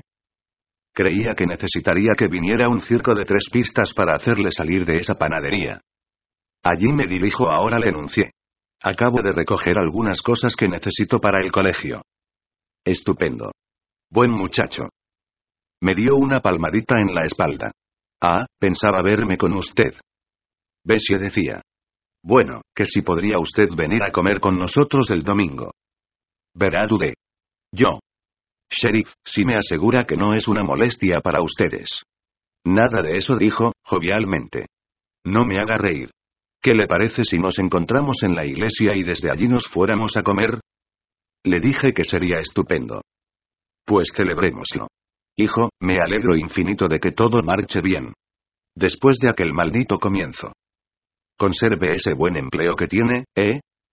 Gracias, dije. Eso es lo que intento, sheriff. En mi camino hacia la fábrica de pan, volví a pasar por delante de la barbería de Jake. Y allí estaba él, plantado delante del espejo, mirándome. Tuve la sensación de que me estuvo observando hasta perderme de vista. Al llegar a la fábrica puse los libros en mi taquilla y me cambié de ropa. Subí las escaleras silbando, sintiéndome todo lo feliz que podía sentirse un tipo como yo. Era consciente de que tenía mucho de qué preocuparme y que no eran momentos para hacerme el engreído y el despreocupado. Pero de la forma en que hoy me habían ido las cosas, las facilidades encontradas en el colegio, el afecto que me había demostrado el sheriff. Todo ello, no eran motivos para que me inquietase demasiado. Kendall me vio tan pronto como entré en la gran nave, aunque ahora estaba muy atareado. Venga, Mr. Bigelow, me instó, guiándome hasta el almacén. Le pondré en marcha y luego tendré que dejarle solo. Entramos en el almacén principal y me entregó las tablas para las cochuras. Había 14 en total. Eran unas cartulinas de forma oblonga, un poco más anchas que un paquete de cigarrillos y 3 veces su longitud. Cada una llevaba una lista con la cantidad y clase de ingredientes para las distintas cochuras de masa pan, bizcochos, pasteles, donuts, etc. Léalas todas. De acuerdo, Mr. Bigelow. Todo está muy claro. Déjeme verle preparar los bizcochos sobre esa mezcla de trigo de pan candeal. Seleccioné la cartulina correspondiente y me guardé las demás en el bolsillo. Consulté la lista de ingredientes y empecé a andar hacia el subalmacén. Entonces, al acordarme, me detuve y cogí un cubo. Está bien, sonrió enérgicamente. La harina está allí, solo para que usted lo sepa. Ellos se encargarán de sacarla. Es un trabajo muy duro mover los sacos. Lo único que le interesa a usted es el bizcocho. El azúcar, primero, no lo olvide. Luego. No se me olvidó. Saqué azúcar de un barril y lo pesé en la balanza. Lo deposité dentro de un balde, y pesé la sal y la leche en polvo. Limpié bien la balanza, espolvoreé por encima un poco del compuesto de yeso de París y lo guardé dentro de una bolsa de plástico. Metí la bolsa dentro del cubo, recostándola contra uno de sus lados. A continuación metí el cubo en la cámara frigorífica. Había sudado un poco haciendo aquello, pero se me fue el sudor nada más entrar. Él seguía observándome, manteniendo la puerta abierta. Dentro de la cámara frigorífica había otro juego de balanzas. Pesé la manteca y la eché en el cubo con lo demás. Hice con el puño un hoyo en la manteca, medí una pinta de jarabe de malta, lo deposité en el hoyo y me llevé fuera el cubo. Kendall cerró la cámara de un portazo, asintiendo con aprobación. Muy bien, Mr. Bigelow. Deje la cartulina de la masa, ahí, y habrá terminado. Y en cuanto a la puerta, no debe descuidarse con ella. Cuando entre, sea precavido con el pestillo. O mejor será bloquearlo ligeramente para que no se cierre. Para ello podría usted valerse de una de esas raederas de barril. De acuerdo, tendré cuidado, dije. Hágalo, se lo ruego. Estará aquí solo la mayor parte del tiempo. Se pasaría varias horas encerrado antes de que fuera descubierto, y de nada serviría que le descubrieran aún llevando encerrado un breve espacio de tiempo. Así, oh, claro. Hablando de puertas. Me hizo una seña y yo le seguí hasta el subalmacén. Después de mostrarme la puerta de la calle, la puerta que me había insinuado que podía usar como entrada particular. Sacó un manojo de llaves. Mandé sacar una copia para usted. Sacó una llave del manojo. A través de esta puerta recibimos harina y otros artículos, de modo que, independientemente de qué, sin duda alguna, la encontrará usted de utilidad. Ahora veamos cómo funciona. Al parecer, la llave no se ajustaba demasiado bien. Kendall se vio obligado a probar varias veces con ella y accionar el pomo de la puerta hasta que ésta acabó abriéndose. Bueno, frunció el rostro, supongo que por el momento tendremos que arreglarnos así. Tal vez con el uso. Se detuvo en seco, con aspecto de repugnancia en la boca. Extendí la vista a través de la calle, hacia donde miraba él fijamente, y descubrí a Jake Winroy que se apresuraba a bajar la cabeza rápidamente y aceleraba aquel paso suyo, largo y desgarbado. Desapareció de nuestro campo visual.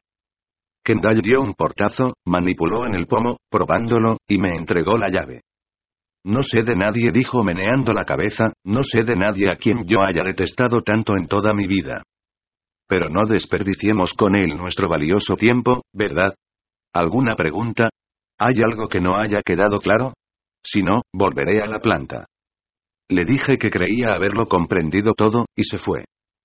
Yo volví al almacén principal. Puse en fila los cubos del bizcocho, medí y eché dentro de cada uno los ingredientes secos y los metí en la cámara frigorífica. Medí y deposité en ellos la malta y la manteca, introduje en cada uno las cartulinas de la cochura y los dejé a la entrada de la sala de cocción. Regresé al almacén, estudiando las tablillas para los donuts dulces. Me encontraba casi sin aliento. Aunque no tenía necesidad de ello, había hecho trabajar mi cabeza a marchas forzadas. No aquí, sino dentro de la cámara frigorífica. Encendí un cigarrillo y me dije que valía más que me lo tomara con calma. No duraría mucho, si seguía trabajando de aquella manera. Bueno, hacía mucho tiempo que me había impuesto una cuota de trabajo duro y firme en mi vida. Por otra parte, sería fácil echar a perder las cosas si trabajaba con excesiva rapidez. Todavía no conocía bien mi trabajo. Manejando todos aquellos ingredientes y medidas, hasta un individuo que no fuese demasiado indolente podía poner más de la cuenta de una cosa y menos de otra. Y no habría forma de saber dónde estaba el error hasta que saliera la cochura de los hornos. Tal vez tan dura como una piedra o tan correosa como la suela de un zapato.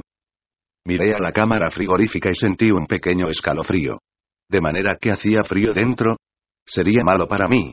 No tenía por qué quedarme dentro, como había hecho con la pasta de los bizcochos, absorto en la faena todo el tiempo. Podía estar dentro, digamos, 5 minutos, salir y volver a entrar en ella para estar otros 5. ¿Por qué permanecer dentro, helándome el trasero, queriendo hacerlo todo a la vez? Yo sabía el porqué, y me obligué a admitirlo. Porque me horrorizaba aquel maldito lugar y quería pasar por él lo más rápidamente posible. Era un sitio condenadamente silencioso.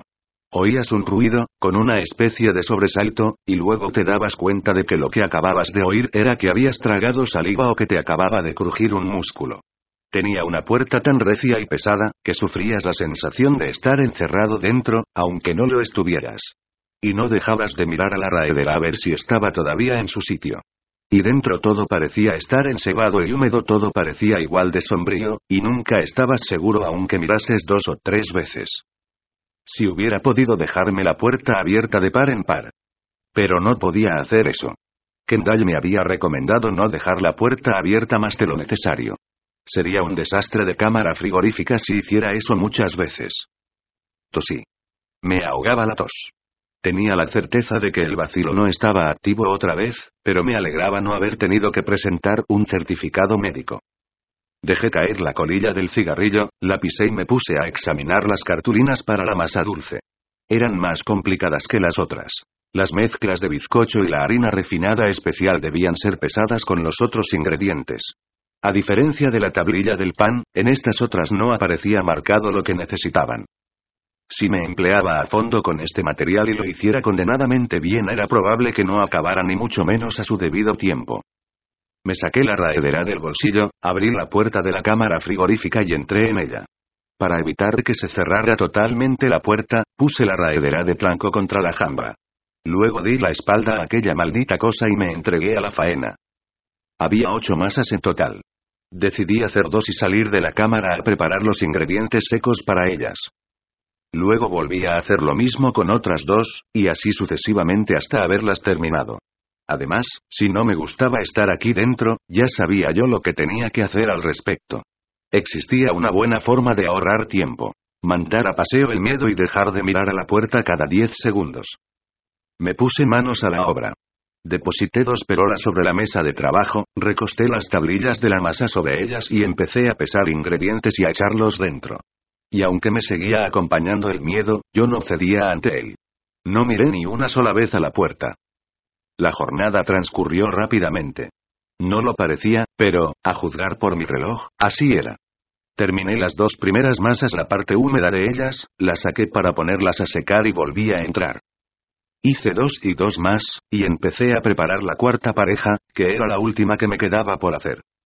Cuando las terminé, me pareció, de alguna manera, que había invertido más tiempo que con las otras. Tenía la sensación de que no se acababan nunca. Finalmente, sin embargo, estuvieron listas, e introduje las tablillas de las masas por las hendeduras que había al extremo de las perolas. Entonces las levanté, me di media vuelta y empujé la puerta. Lo hice muy flojamente al principio.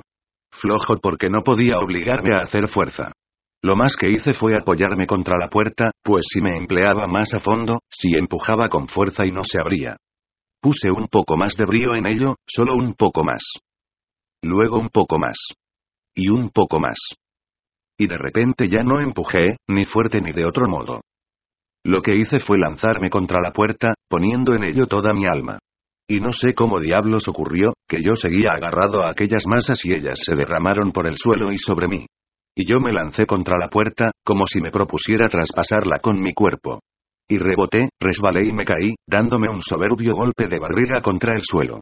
Me quedé sin aire, como un globo pinchado. Abrí la boca y di arcadas, pero no me salió nada. Seguí tendido en el suelo, retorciéndome, apretándome la cabeza con ambas manos, tratando de ahuyentar mi dolor. Y al cabo de un rato pude respirar de nuevo, y enfocar mi visión. Miré hacia la puerta. Seguía herméticamente cerrada.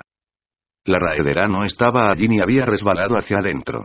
Alguien la había quitado. Capítulo 15. Me puse a reír y, agarrándome a la mesa, me levanté.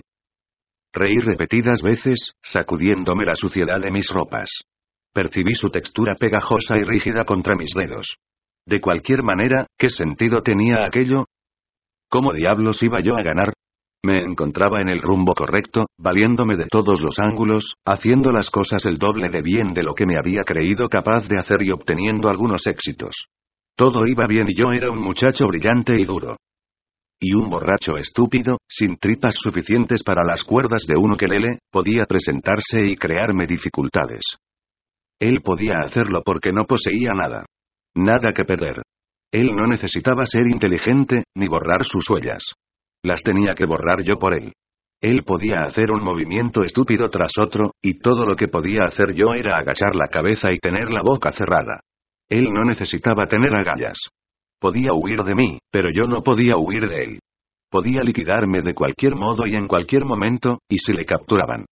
Yo tenía que elegir entre modos y momentos, y si me capturaban a mí, ¿no sería responsable? No había ocasión. Si lograba burlar la ley, aún quedaba el jefe.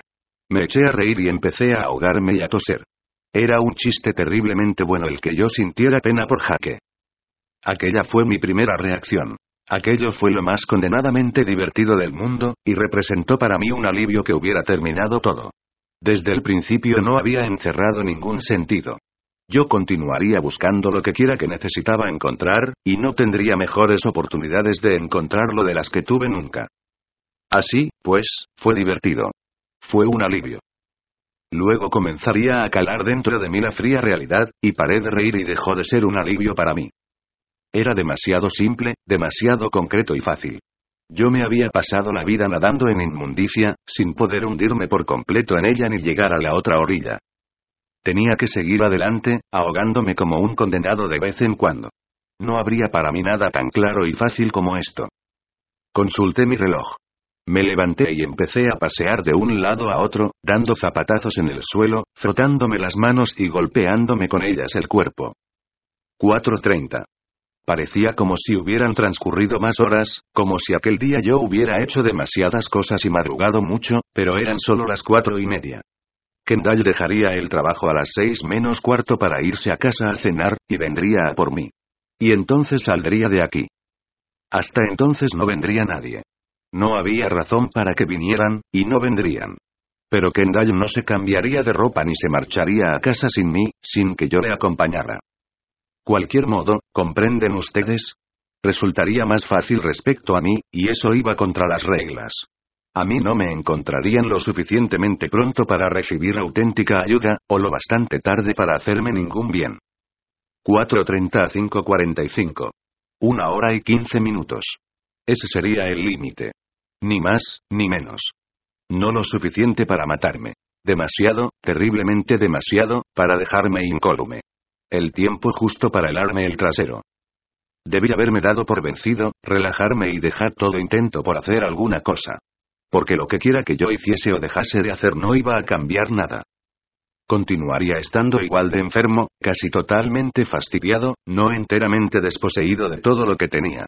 En aquel momento era cuando necesitaba de todo lo que tenía y no podía ser despojado absolutamente de ello. No, yo no podía cambiar nada. Pero tenía que intentarlo. La relajación, el abandono, todo aquello iba también contra las reglas. Seguí mis paseos de un lado a otro, pisando con fuerza el suelo, abrazándome el tórax. Me metía las manos entre los muslos y los apretaba contra ellas. Y cada vez me iba quedando más frío y rígido, y parecía como si mis pulmones empezaran a respirar fuego. Me encaramé encima de la mesa, tratando de calentarme las manos en la luz del techo. Pero tenía alrededor un protector de alambre, como un pequeño globo, y no me llegaba el calor. Bajé de la mesa y reanudé los paseos. Trataba de pensar. ¿Y si prendiera fuego? Ajá. No había nada que quemar, y, además, tampoco iba a resultar. Ni siquiera sería aconsejable fumar. El aire no era ya muy puro. Miré hacia las filas de estanterías, buscando algo. Examiné las etiquetas de los gruesos jarros. Extracto de vainilla, extracto de limón. Alcohol al 40%. Pero yo también sabía mucho de eso. Me sentiría más caliente durante unos segundos, pero luego tendría más frío que antes. Comencé a enfadarme conmigo mismo. Por lo que más quieras, pensé, ¿qué clase de imbécil eres? Se supone que eres un tipo listo, ¿recuerdas? Tú no te limitas a aceptar las cosas. Si no te gusta una cosa, haces algo al respecto. Encerrado o no, ¿qué más da? Viene a ser lo mismo, exceptuando lo del aire. Supón que viajas en aquel tren cargado de carne, que va rápido y directo de Denton a El Reno. Es noviembre y, al estar cerrados todos los malditos agujeros de la refrigeración, tienes que ir en lo alto, expuesto al maldito viento helado. Y no puedes morir, y harías muy bien en no bajar de allí. Porque te acuerdas de aquel chico emigrante de la jungla de St.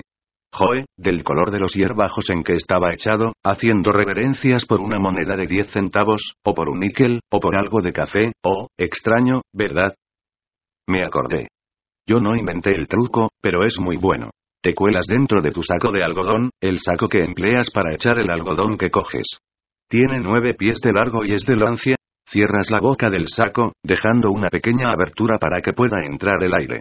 Y, prácticamente, respiras el mismo aire dentro que fuera del saco, pero enseguida entras en calor.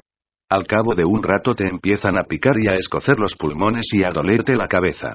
Pero aguantas dentro, manteniendo la imaginación en cosas calientes. Calientes, blandas y seguras. Por descontado que yo no tenía ahora ningún saco de algodón, ni nada parecido a una buena pieza de tela. Pero si encontrara algo para echármelo por encima y empezara a respirar. Bueno, eso me ayudaría. Eché un largo y detenido vistazo en torno a la habitación. El bidón de los huevos, demasiado pequeño. El barril de la manteca, demasiado grande. Me llevaría demasiado tiempo vaciarlo de manteca. El picadillo de... El barrilete estaba lleno solo en 1/4 parte. Me puse en cuclillas, tratando de medirme en comparación con él, pero el barrilete era demasiado pequeño. Realmente no era lo que yo necesitaba. Pero no disponía de otra cosa. Lo puse boca abajo, me abracé a él y empecé a sacudirlo contra el suelo para que cayera su contenido dulzón a medio congelar. Empecé a raspar su interior con una espátula, aunque era consciente de que podía pasarme toda la noche raspando sin lograr dejarlo limpio. De manera que desistí y me lo puse sobre la cabeza. Me senté en el suelo con los brazos pegados a los costados y metí la cabeza y los hombros dentro del barril. Luego me levanté y dejé que fuera resbalando sobre mi cuerpo. Apenas me llegaba a las caderas, y pequeñas chorretadas de aquella sustancia viscosa comenzaron a caer y resbalar sobre mí. Pero no había otra opción. El barril era lo único con que contaba. de manera que me llené los pulmones de aire y traté de concentrarme en el calor, en la blandura, en el confort y en la seguridad. Llegué a pensar en la granja que tenía aquel tipo de Vermont, donde criaba todas aquellas cosas. Y me acordé de que había dicho que ya no le pedían más que una cosa. Cerré los ojos y casi podía ver las largas hileras de aquellas cosas. E hice una mueca y reí interiormente, comenzando a sentir una especie de benéfico y abundante calor. Y entonces me puse a pensar, a ver. Las cabras subían y bajaban por las hileras, andando de lado sobre sus patas posteriores. Y cada vez que llegaban a una hilera levantaban la cola y soltaban el fertilizante. Y cada vez que llegaban al final del liño, descansaban sobre sus cabezas y se ponían a aullar. Tenían que hacerlo. Sabían que con eso no iban a conseguir nada porque allí no había nada que conseguir, pero seguían haciéndolo, moviéndose de lado y hacia atrás, porque así estaban puestas las hileras. Y al final se ponían de cabeza, aullando. Dejé de pensar en eso. No encontraba ningún calor en ello. Volví a pensar en Kendall, en él y en Fay. Me pregunté qué era lo mejor que podía decirles. Y comprendí que lo mejor sería no contarles la verdad. Fay podía reventar de ira, asustar a Jake o decírselo a cualquier otro. Ella podía espantarse. Si sintiera miedo o resentimiento, si pensara que Jake podía quitarme la pelota. ¿Y Kendall? Si era sincero, metería a Jake en la cárcel tan pronto como moviera la cabeza. Había recibido un golpe del otro, una falsa imputación, porque nada había quedado claro y él era más listo que Jake. Pero si pensaba que Jake había intentado matarme, y si era sincero, no podía dejarlo pasar. Tenía que tomar medidas enérgicas para proteger la fábrica. Si él estaba con el jefe, entonces era todavía peor. El jefe ya pensaba que yo podía tener piedras en la cabeza. Le había disgustado que metiera a Fay en aquello. ¿Por qué diablos había hecho eso? Yo podía haber pasado sin ella. Probablemente tuvo alguna sospecha de que yo pude haber calado a aquel zoquete de Fruit Jar y no me fiaba de él tanto como debía fiarme. Y si pensaba que yo no podía hacer nada mejor que dejarme enredar por el individuo al que se suponía debía enredar yo. No, tenía que ser un accidente. Aquello no traería nada bueno. Retorcí la muñeca y bajé la vista. 5:20. Unos 25 minutos para marcharme. 1 hora y 15 minutos. Todo el tiempo que llevaría encerrado. Para un tipo de buena salud no sería suficiente. Tendría gangueos y dolor de garganta, según la capacidad del barril. Conmigo, sin embargo, sería suficiente. No lo hubiera calculado mejor si hubiese estado tratando de dejarme yo mismo fuera de combate. 24 minutos. Ruth. Sabiendo que iba a valerme de Fay, ¿por qué tuve que enredarme con Ruth?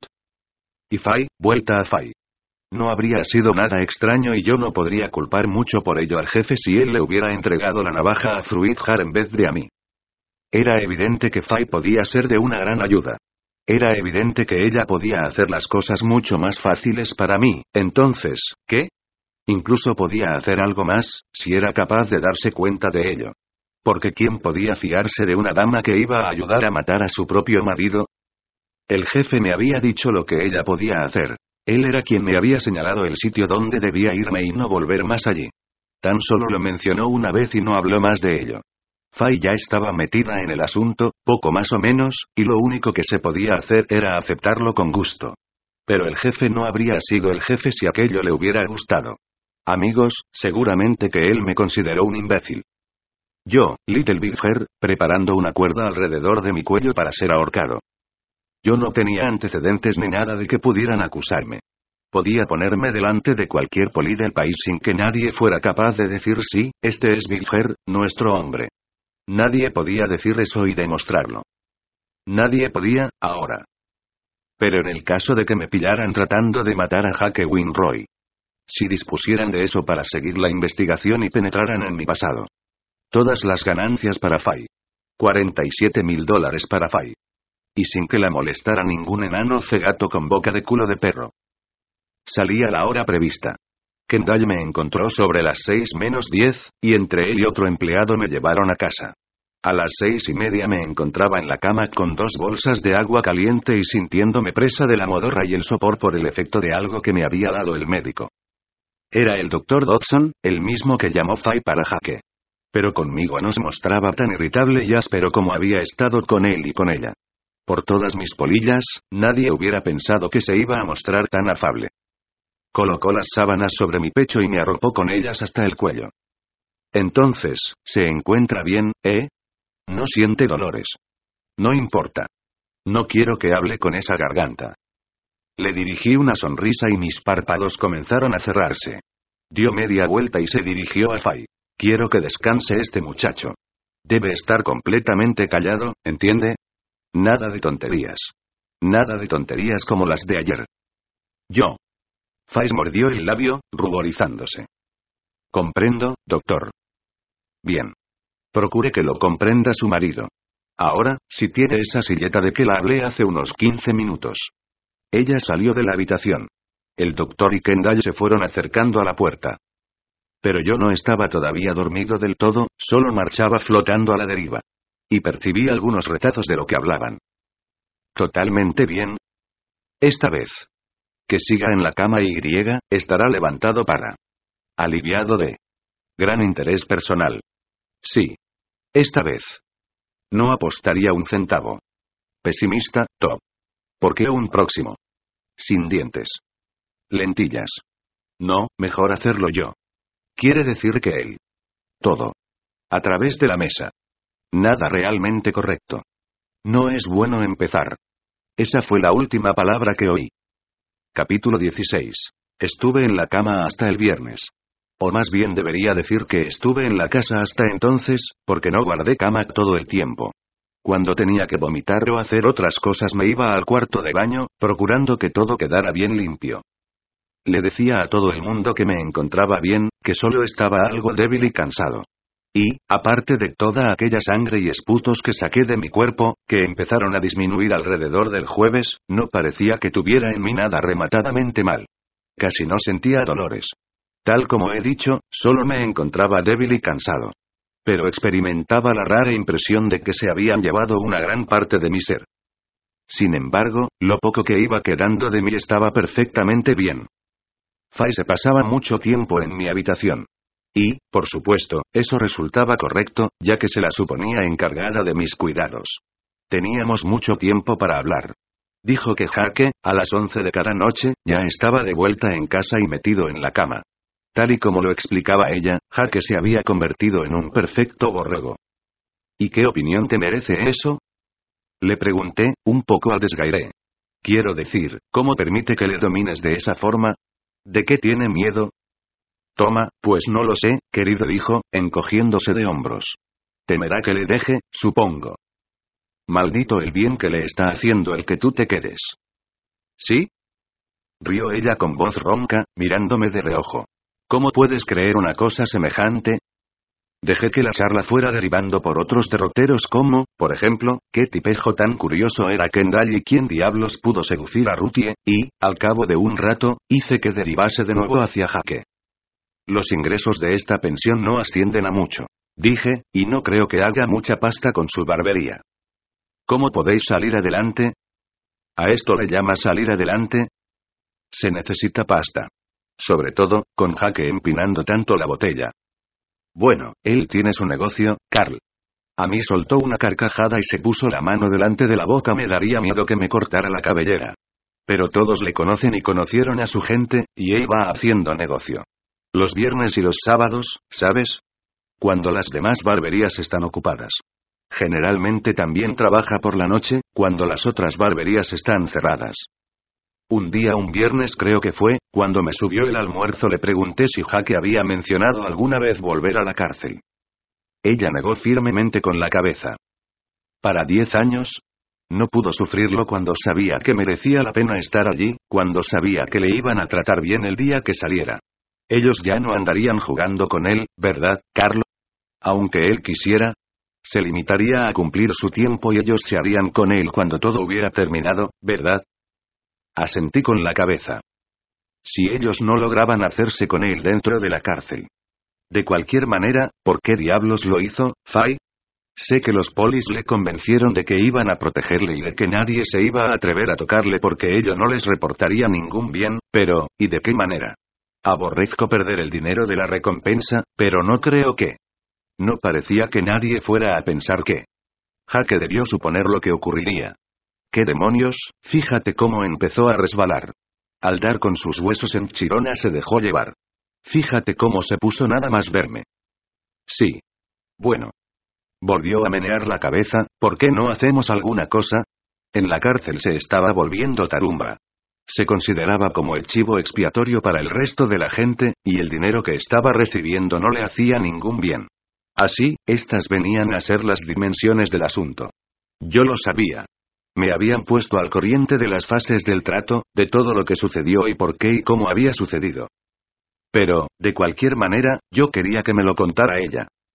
¿Por qué no se puso bajo custodia y permaneció en Chirona hasta después de que el juicio hubiera terminado? ¿Qué por qué? Me miró ceñuda, perpleja. Eso es lo que dije. Si está tan convencido de que yo... de que alguien quiere cargársele para evitar que hable, ¿por qué? Pero, querido, ¿de qué serviría eso? Le tendrían después. Sí, claro, dije. Así sería, sin duda. Su cara de enfado se acentuó un poco más. Querido. No te estarás poniendo nervioso, ¿verdad? ¿A causa de él? Forcé una risa. Ni lo pienses. Él está dentro del saco y yo me hallo resuelto a coser la boca. Entonces, ¿por qué continúas? Solo por hablar de algo, dije. No pienses en ello, nena. Lo tengo todo resuelto. ¿Cómo? Cuéntamelo, Carl. Yo no tenía intenciones de decírselo tan pronto. La manera más segura sería mantenerlo en silencio hasta el último minuto. Pero, bueno, yo la había inquietado un poco con mis preguntas, y me parecía mejor demostrarle que me encontraba en el buen camino, antes de que se preocupara aún más. He aquí el asunto, le dije. Elegiremos la noche de un fin de semana en que Rook se haya marchado con los suyos y Fay convencería a Jake para que se reunieran temprano en el centro de la población, procurando que él no bebiera mucho. Después volvería ella a casa, dejándole sobrio e intrigado para que estuviese en condiciones de recibir lo que ella había prometido darle. Házselo creer, dije. Házselo saborear por anticipado. ¿Sabes a lo que me refiero? Lo sé. Continúa, Carl. De acuerdo. Te vas a casa. Él te da unos minutos y luego te sigue. Yo estaré vigilando en la puerta de la fábrica de pan y le seguiré. Le alcanzo en las escaleras de la entrada, le doy un golpe en el cuello y le derribo de cabeza. Me largo otra vez a la fábrica y tú le descubres. Tú le has oído tropezar, ¿entiendes? Como tropieza siempre en esos escalones. Eso es todo. ¿Cómo podrás? En su cuello. Es fácil. No tienes que preocuparte por ello. Bueno, pero... ¿lo pones tan fácil? ¿Lo prefieres difícil? No, claro. Su ceño desapareció y se puso a reír. Carl, ¿cuándo lo haremos? Ya te lo haré saber. Todavía faltan semanas. ¡Qué bárbaro! Exclamó ella, sorprendida, imagíname pensando que podías empezar a sentir miedo. ¿Alguna preocupación? ¿Estás bromeando? Dije. ¡Qué bárbaro! Volvió a exclamar, eres un duro y pequeño bastardo. Kendall entraba a verme por lo menos 2 veces al día. Se movía a mi alrededor como si yo fuera un niño de 2 años, tocándome la frente y preguntándome si no quería esto, aquello o lo demás allá, e incluso reprendiéndome porque fumaba mucho y porque no cuidaba bastante de mí mismo. Tiene que cuidarse, Mr. Bigelow. Depende mucho de ello, me diría. Y yo le contestaba, sí, Mr. Kendall.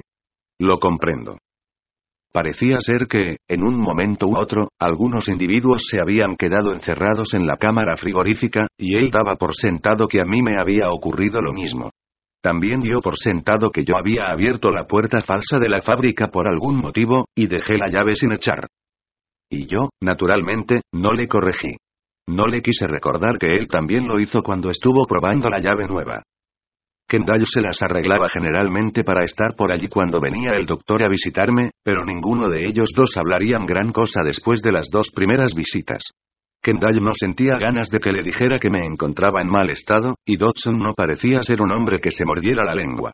Así pues, a partir de las 2 primeras visitas, cuando Kendall discutía con él y le llamaba pesimista, el doctor adoptaría un tono capotudo callándose como un muerto. Lo único que salía de su boca era que, con el tiempo, me pondría bien. Pero. Decía, y con eso terminaba.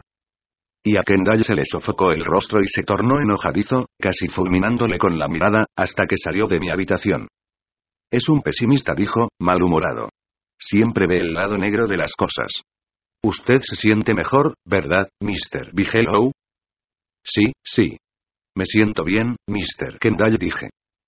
La noche del jueves me preguntó por decimosegunda vez si me encontraba mejor y si estaba seguro de poder levantarme al día siguiente. Después de esto estuvo callado un buen rato. Y cuando volvió a tomar la palabra fue para hablarme acerca de la pequeña cabaña que tenía en el Canadá.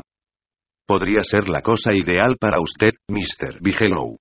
Es decir, en el supuesto de que empeorase su salud y usted no fuera capaz de seguir aquí con sus planes. Me encuentro bien, dije. Podré llevar mis planes adelante, Mr. Kendall. Estoy seguro de ello. Sería realmente trágico si no pudiera. Pero en caso de que aquello resultaría ideal para usted, Mr. Bigelow. Podría llevarse mi coche. El vivir allí le sería muy barato. Supongo que tendrá algunos ahorros, pero yo me sentiría muy dichoso de poder ayudar. Me queda bastante de lo que gané en la gasolinera, dije. Es usted extremadamente bueno ofreciéndome. Nada de eso. Me resulta muy grata cualquier ayuda que pueda ofrecerle. ¿Qué opina usted sobre ello, Mr. Bigelow, como solución más o menos agradable ante una desagradable eventualidad? Allí dispondría usted de tranquilidad absoluta, de condiciones óptimas para descansar y estudiar. La población más cercana está a 65 kilómetros, accesible por coche pero lo bastante apartada para asegurarle la intimidad. ¿Qué le parece, de todos modos? Me parecía fantástico. Jamás había oído yo hablar de un sitio más apropiado para liquidar a un individuo. Como yo iba a ser liquidado si fallaba en el trabajo. Me parece estupendo, dije. Pero no creo que vaya a ir. Me encuentro bien aquí, asistiendo al colegio y haciendo todo lo que tenía planeado. Sí, por supuesto, asintió, y se puso de pie para marcharse. Es cuestión de pensárselo. Lo pensé. Cuando logré dormirme era casi la 1 de la madrugada. El día siguiente, es decir, el día siguiente a esa noche, era viernes. Yo me encontraba todavía débil y decaído, pero era consciente de que no debía continuar en la cama. Fay comenzaría otra vez con sus inquietudes. Kendall empezaría a preguntar si iba a ser capaz de seguir adelante o no. Y si él abrigara dudas, no pasaría mucho tiempo sin que las tuviera el jefe. Me levanté temprano. De ahí que pudiera tomarme mi tiempo para vestirme y desayunar con Kendall. Salí de la casa al mismo tiempo que él y me dirigí al colegio. Aquella primera mañana, la mañana del lunes, no presté ninguna atención a los otros alumnos. Por descontado que ya los había visto. Algunos de ellos nos adelantaban a nosotros, o nosotros los adelantábamos a ellos constantemente camino del colegio. Pero no me impresionaron.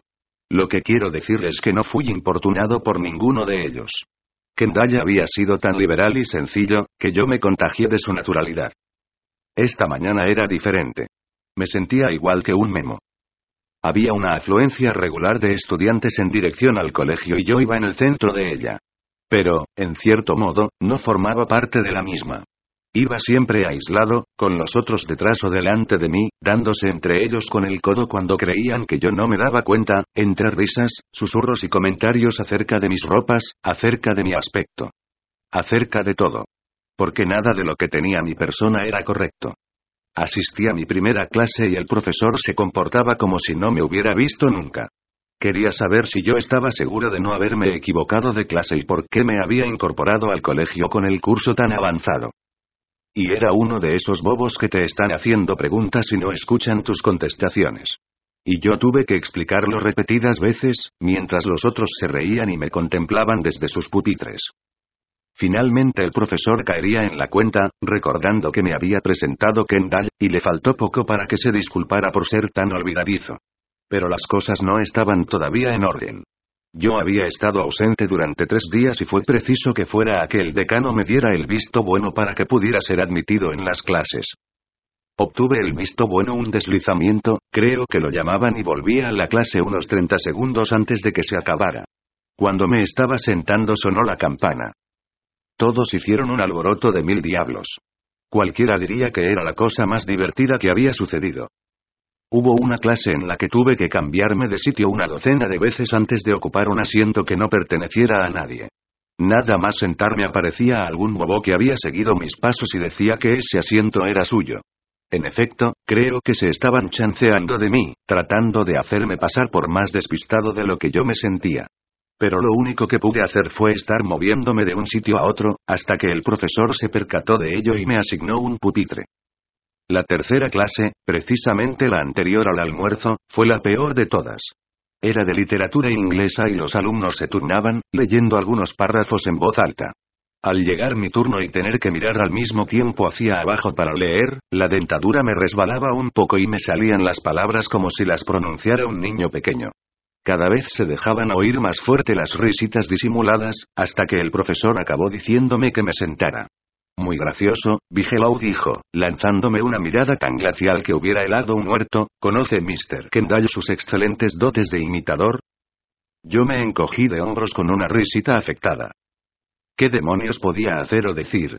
El profesor frunció el entrecejo y señaló a otro alumno para que continuara leyendo. A los pocos momentos, aunque a mí no me parecieron nada cortos, sonó la campana del mediodía. Al salir me detuve delante de su mesa y le expliqué lo de mi dentadura. Se mostró muy comprensivo al respecto, dijo que lamentaba no haberse dado cuenta de ello y cosas por el estilo. Así quedaron arregladas las cosas. No se quejaría de mí ante Kendall. Pero cuando caminaba a lo largo del corredor que conducía a la salida del edificio, todo el mundo parecía estar riéndose y hablando de mí. En parte, por supuesto, eran figuraciones mías, pero no del todo. Se trataba de un colegio pequeño donde los estudiantes estaban ávidos de diversión, y las noticias se transmitían deprisa. Dirigí mis pasos hacia casa, preguntándome por qué diablos me molestaba en ir, sabiendo que no sería capaz de probar bocado. Procuré ir por calles solitarias, esquivando a la gente cuando me era posible y maldiciéndome por hacerlo. Ella surgió de pronto en una calleja cuando yo me disponía a cruzarla. Ahora que lo pienso, yo diría que me estaba esperando. «Oh, hola, Ruth», dije, y reanudé la marcha. «C. Carl». «Espera un minuto», dijo. «¿Sí?», contesté, y me detuve, esperándola. «Sé que estás furioso conmigo por algo, pero...» «¿Furioso?», dije. «Ni siquiera sé si existes». «Sí», agregó. «Eso también lo sé. No quiero hablar contigo sobre ese tema. De lo que quiero hablarte es acerca de... del colegio. No hagas caso de la manera que se comportan. Sigue adelante, y al cabo de poco te habrás acostumbrado a ello».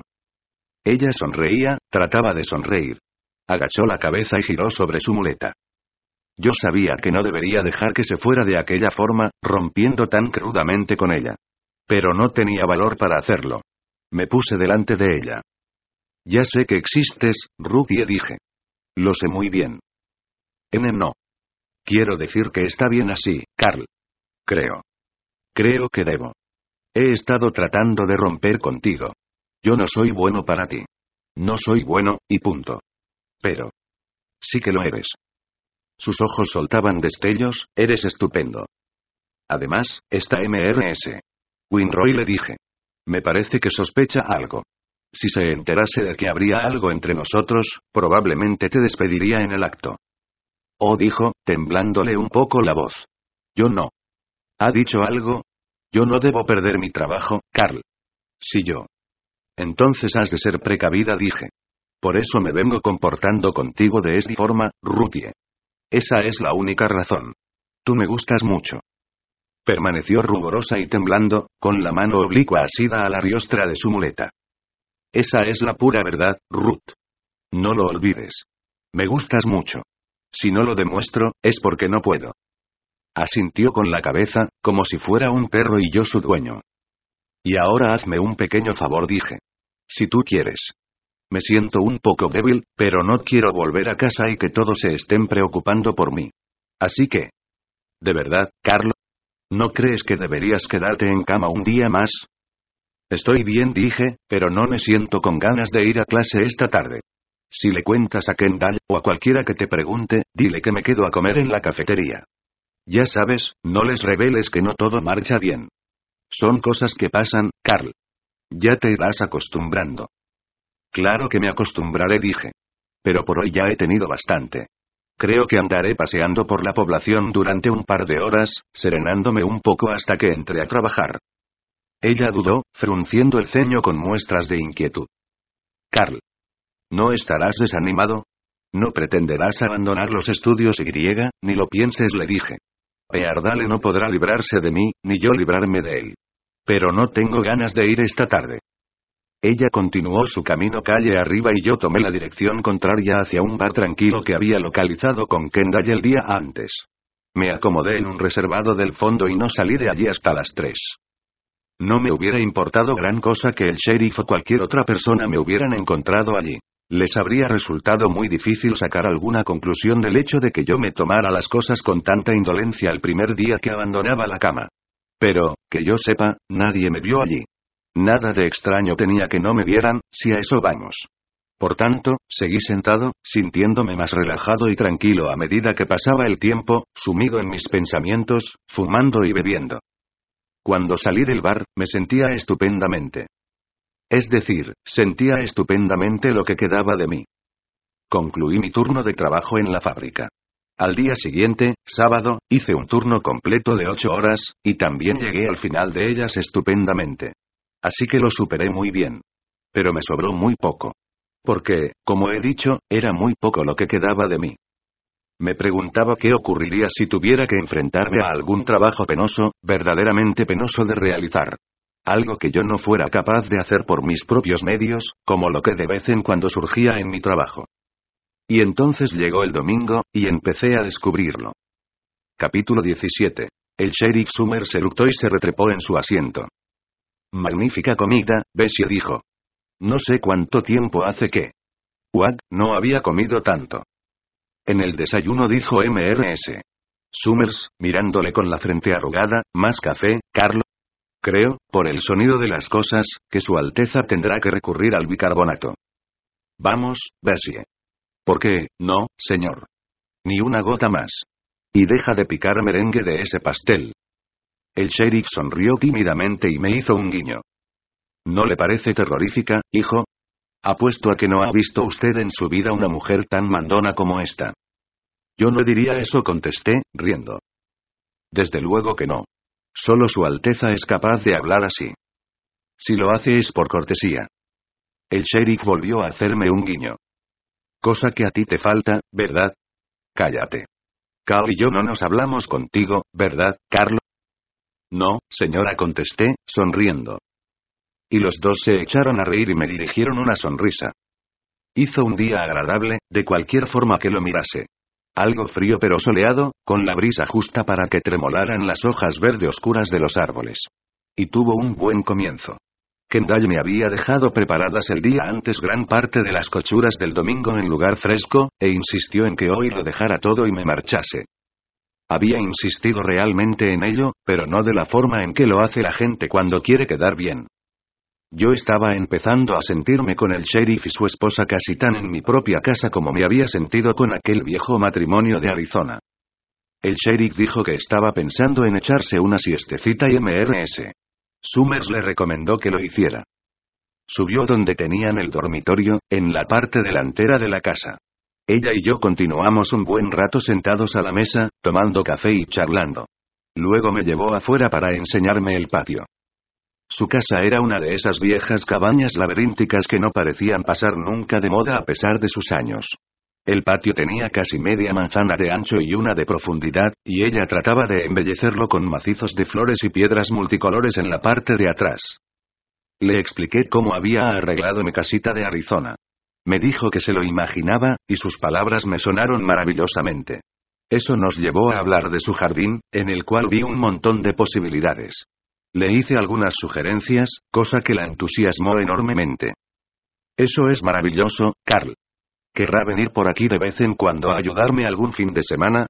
Pagándole, claro». «No, señora», le dije. «Si me paga no vendré». «Oh. Pero realmente.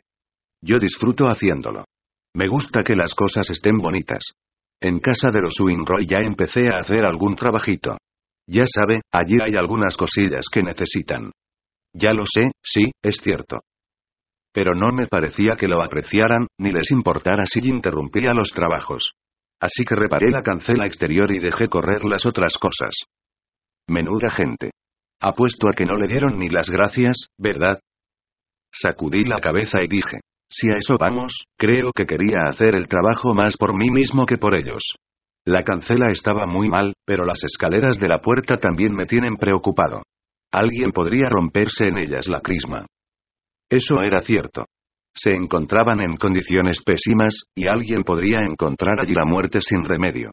Pero me sentía arrepentido por haberlo mencionado. Mi problema era que me costaba trabajo dejar de decir o hacer algo que luego podía volverse en mi contra. Y hablando de trabajo dije: ya es hora de que me ponga a trabajar afanosamente con los platos de la comida. Mientras charlábamos, estuvimos sentados en los escalones. Me puse en pie y le tendí la mano para ayudarla a levantarse. Ella la aceptó y me condujo escaleras abajo. Carl. Sí, señora, dije. Me gustaría que supiera cuánto. Se puso a reír de manera un tanto excéntrica, como si se estuviese reprendiendo a sí misma. Oh, escuche una cosa. Me parece que me he vuelto como Bill, he perdido completamente el hábito de la cortesía. Pero, ¿sabe usted a lo que me refiero, Carl? Espero que sí, dije. Lo que quiero decir es que disfruto tanto estando con usted y el sheriff, que espero que ustedes. Es cierto, Carl. No hemos tenido hijos, nadie en quien pensar sino en nosotros mismos. Tal vez eso haya sido. Bueno, eso no importa ya. A lo hecho, pecho. Y he pensado. Desde el domingo pasado creo que no he parado de acordarme de usted, y he llegado a pensar que si las cosas hubieran sido diferentes, si hubiéramos tenido un hijo, sería ahora aproximadamente de su misma edad. Sería como. Si era como lo he imaginado siempre, sería como usted. Sería un muchacho educado y servicial, y no pensaría que yo era la mujer más aburrida del mundo y no se me ocurrían palabras que decir. No me fiaba de mi propia voz. Yo, su hijo. ¿Por qué no había sido de aquella forma, y no de esta? Yo. Y ella estaba hablando de nuevo. Estaba diciendo que no se habría enfadado tanto por la manera en que Bill se comportó el domingo pasado. A mí no me pareció mal, dije. Su trabajo le obliga a comportarse a modo. Tonterías. Saltó. No estuvo nada bien. Jamás me he enfadado tanto en mi vida. Carl, me enfadé mucho con él. Le dije: Bill Summers, si vas a inclinarte del lado de esos Fields, alguien que es obviamente malicioso y mezquino, en vez de guiarte por lo que ven tus ojos y escuchan tus oídos, yo. ¿Los Fields? Me volví a mirarla. ¿Qué Fields? Los únicos Fields que yo conozco están muertos. Estoy hablando de su hijo, de la familia de este. De los parientes con quienes ella vivió cuando volvió a Iowa. ¿Sabe? Bill les puso un telegrama, al mismo tiempo que telegrafió a, no le dije. No lo sabía. Y será mejor que no me hable usted de ello, Mrs. Summers. Si el sheriff no me lo contó, no creo que deba usted hacerlo. Se quedó dudando. Luego dijo a media voz: ¿lo dice en serio, Carl? Sí, contesté. Me alegra oír eso. Estaba segura de que lo diría.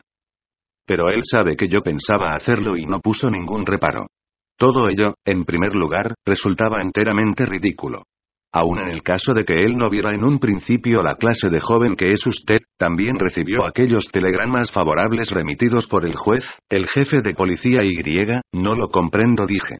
No entiendo por qué este hijo iba a decir nada contra mí, habiéndome portado tan bien como me porté con sus padres. Precisamente, Mrs. Fields me estuvo escribiendo hasta que falleció, me temo que ahí radica el problema. Por celos. Ya sabe lo que son los deudos cuando se trata de gente mayor. Hagas lo que hagas, pensarán siempre que has estado abusando de ellos, que los has engatusado, estafado u otra cosa peor. Pero no puedo comprender cómo. Sinceramente, Carl. Aún sin conocerle a usted, yo sabía que aquello era absurdo. Enviaron un telegrama de 500 palabras, plagado de las peores cosas que... Naturalmente, Bill no se tragó todo lo que ponía allí, pero no creyó que debiera descartarlo por completo. Así, supongo que no debí mencionarlo siquiera. Pero resulta tan injusto, Carl, me enfadó tanto aquello. Quizá fuera mejor que me lo contase, dije. Si es que no le importa. Me lo contó todo. Yo la fui escuchando, dolido al principio y luego sintiendo asco. Cada vez sentía más asco. Ellos, este sujeto, Fields, dijeron que yo había estado robando a su madre y a su padre, sin que se dieran cuenta, durante todo el tiempo que trabajé para ellos, y que luego le compré a su madre la gasolinera por la mitad de lo que valía. Dijo que me fui a vivir con ellos, me hice el amo de todo y los asusté tanto que ni siquiera se atrevían a quejarse. Me acusaba o daba a entender de que yo había matado realmente a Mr. Fields. De que le había obligado a hacer los trabajos más duros hasta que le falló el corazón. Decía que yo tenía pensado hacer lo mismo con la anciana, pero que ella aceptó lo que quise ofrecerle y la dejé marchar con la salud completamente rota. Decía. De todo. Todas las cosas más abyectas que se le podían ocurrir a un mal bicho de pacotilla. Por descontado que todo era un embuste, hasta la última palabra. Trabajé para aquellas personas por un puñado de cacahuetes, y antes hubiera sido capaz de robarme a mí mismo que a ellos dos. Cuando Mrs. Fields lo puso a la venta, le pagué el doble de lo que le ofrecieron los demás. Incluso realizaba gran parte de las faenas de la casa para que ella no trabajara. Incluso hice que Mr. Fields guardara cama, le atendí y realicé además otros trabajos. Antes de fallecer estuvo un año casi todo el tiempo postrado en cama y ella apenas tuvo que mover una mano. Y aquel individuo diciendo semejantes cosas de mí. Aquellas acusaciones me ponían enfermo. Precisamente sobre las dos personas de las que más he cuidado en el mundo. Y este era el pago que recibía. Mrs. Summers me tocó el brazo. No se atormente más, Carl. Sé que no pudo portarse mejor de lo que se portó con aquellas dos personas, y que lo que él diga no cambia los hechos. Lo sé, respondí. Yo. Le confesé lo mucho que yo había pensado en los Fields y cómo había tratado de demostrarlo. Ella seguía sentada asintiendo, llena de comprensión, murmurando ocasionalmente por supuesto, qué duda cabe que lo hizo y frases por el estilo. Y al cabo de un instante me pareció que no estaba hablando con ella, sino conmigo mismo, que estaba sosteniendo una disputa interior. Porque yo sabía lo que había hecho, pero no estaba seguro de por qué lo hice. Pensé que lo había hecho yo, pero ahora no lo sabía. Por supuesto que él estaba mintiendo. De la forma que contaba las cosas, eran inciertas. Pero una mentira y una verdad no están demasiado lejos entre sí. Basta comenzar con una para llegar a la otra, y ambas encuentran un camino de coincidencia. Ustedes pueden decir que fui yo quien buscó a los Fields. Ellos no necesitaban realmente ninguna ayuda, y si hubieran sido más jóvenes y menos benévolos probablemente no me hubieran dado trabajo. Ustedes pueden decir que les obligué a trabajar duramente. Dos personas podían arreglárselas bien con los escasos beneficios de su gasolinera, pero tres no.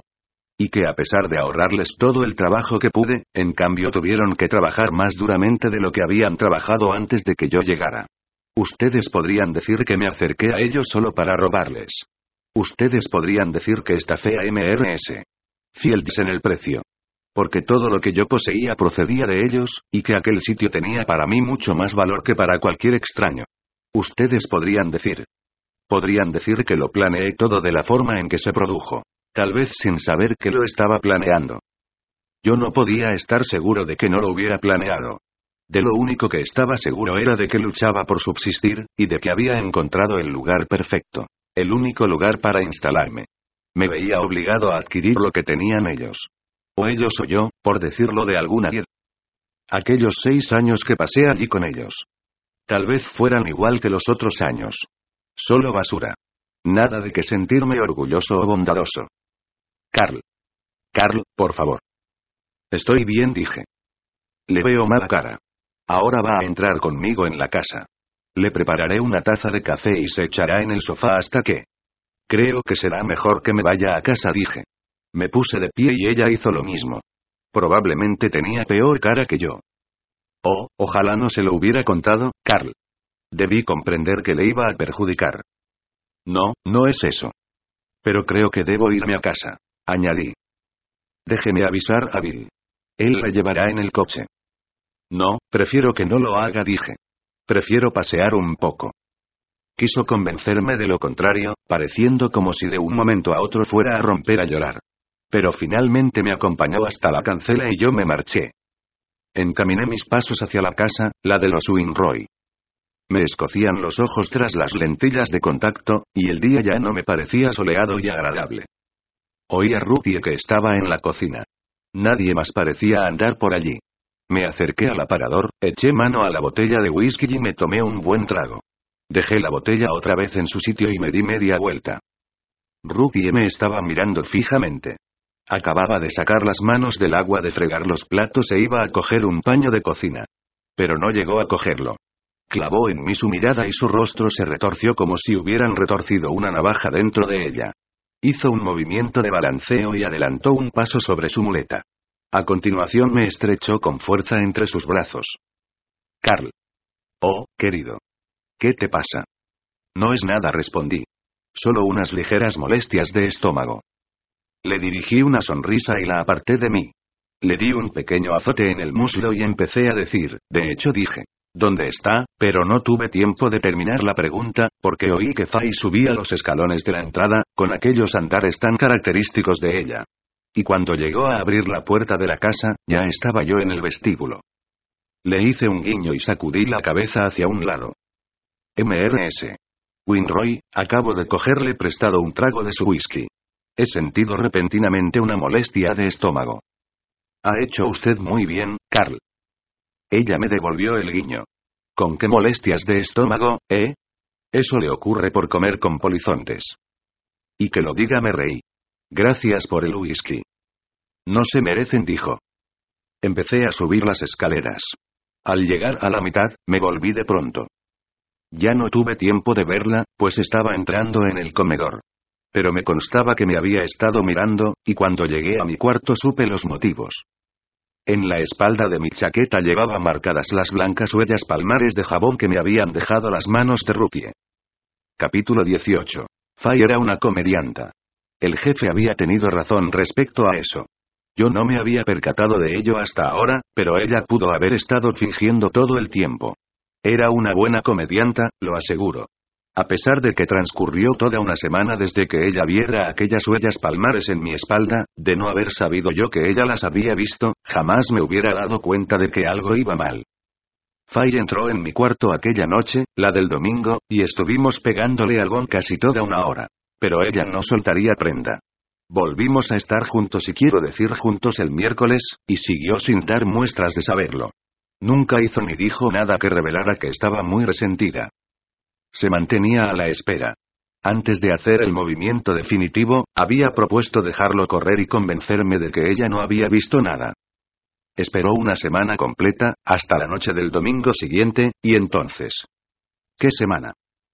Y yo que creía que el colegio no podía ser peor de lo que había sido aquel viernes. Pero lo fue. Tal vez pareciera peor porque había otras muchas cosas y quedaba mucho menos de mí. El telegrama de que me había hablado Mrs. Summers. Este incidente con Fay. Ruthie. Kendall. Jake. Jake estaba en casa prácticamente durante todas las comidas. Un par de mañanas desayunó incluso con Kendall y conmigo. Continuaba pegándole generosamente a la botella, pero sin dar la sensación de estar borracho. Él parecía estar cada día más fuerte, mientras que a mí me pasaba lo contrario. Cada día que pasaba quedaba un poco menos de mí. Dije que le pegaba demasiado a la botella, pero él ni siquiera repararía en mí. Antes de irme al colegio cada mañana tenía que acompañar mi desayuno de unos cuantos tragos. Y por la tarde tenía que beber más antes de empezar mi trabajo, y por la noche. El jueves por la noche me llevé una botella a mi habitación y cogí media trompa. Me daban ganas de seguir bebiendo, despertar a Kendall y decirle que estaba demasiado enfermo para continuar. Le diría que estaba dispuesto a aceptar su oferta de irme al Canadá en su coche. Yo sabía que él pondría algunas objeciones, pero no muchas, porque cuando un tipo llega tan lejos no tiene sentido pretender disuadirle. De manera que me dejaría hacerlo y yo me iría, y al cabo de unos días aparecería por allí algún hombre del jefe Y, pero yo no podía emborracharme hasta aquel extremo. Habría resultado demasiado fácil, y todavía me quedaban algunas esperanzas. Era mejor que continuase aguardando, con esperanzas, perdiendo todavía más de lo poco que me quedaba. Parecía imposible que hubiera resbalado tanto, que en tan corto espacio de tiempo hubiera cometido tantos errores. Creo que anduve mucho tiempo caminando al borde de un acantilado y bastaría con una ligera brisa para comenzar a deslizarme. El resbalar era casi un alivio. Bien. Transcurrió la semana. Llegó el domingo y sentía ciertas ganas de ir a la iglesia para ver otra vez a Mrs.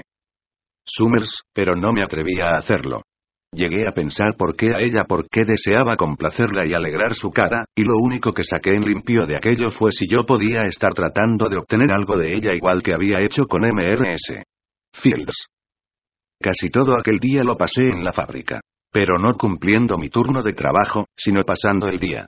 De hecho, estuve más tiempo que Kendall, que ya es decir.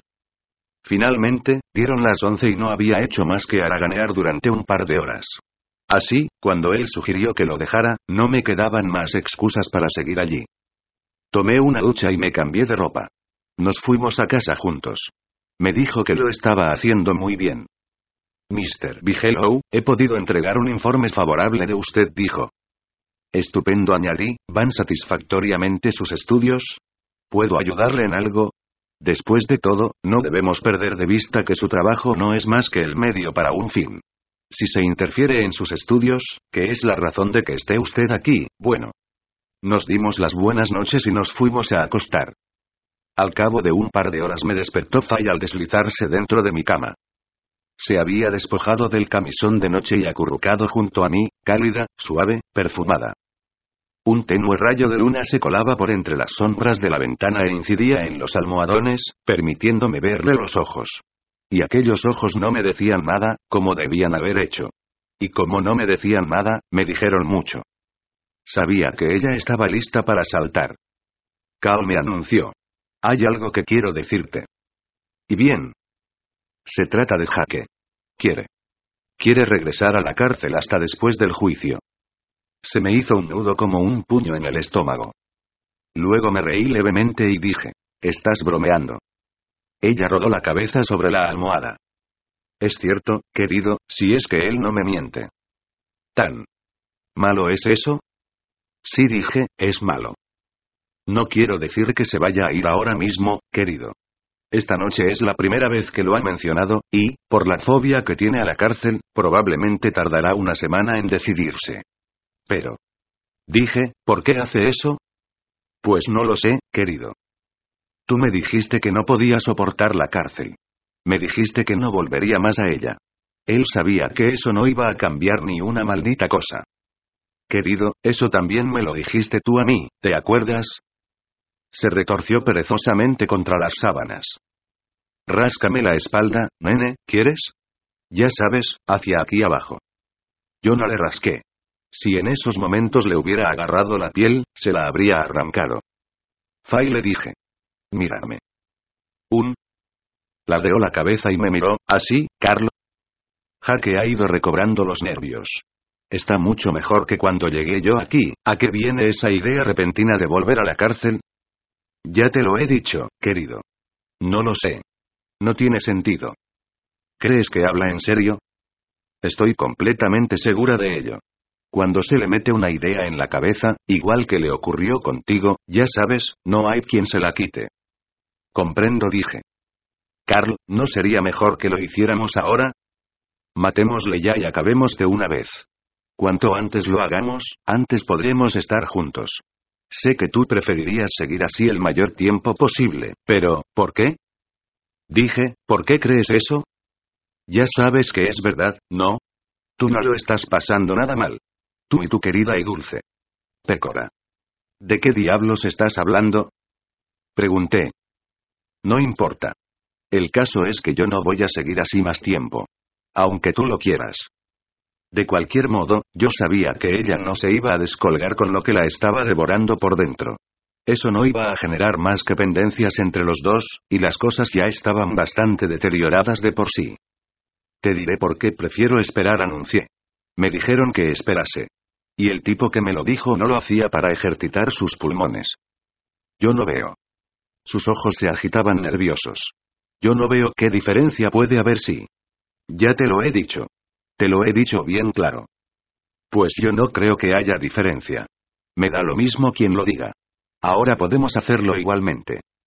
Está bien. No hay ninguna diferencia, dije. Si tú lo dices, se acabó la discusión.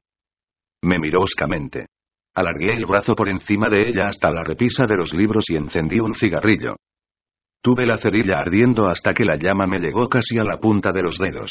Luego se la dejé caer descaradamente entre los senos. Uf. Ahogó un grito instintivo, sacudiéndose la cerilla. Tú, susurró, ¿por qué has hecho? Así es como se siente el ácido, dije. Esto es solo un poco. Me imagino que ellos empezarían ahí y seguirían para arriba. Pero yo no he. Tú estás embarcada conmigo. Lo que reciba yo lo recibirás tú. Solo que contigo sería mucho más interesante trabajar. Era un error meterle este tipo de miedo. No debí obligarla a creer que no arriesgaba nada haciendo una traición. Bueno, ¿comprenden ustedes? La verdad es que ya la estaba preparando. Y si yo no lograba hacerle ver lo que le costaría. ¿Estás segura de ello? Dije. Fay, ¿no le habrás entendido mal? De ser así, valdría más que me lo dijeras. Yo. Dudó. Bueno, tal vez yo. No me mientas. Si es así, debo saberlo. Su cabeza se movió con poca convicción. Es así. Comprendo, dije. Hablaré con él, Carl. Haré que me escuche. Procuraré que cambie de opinión.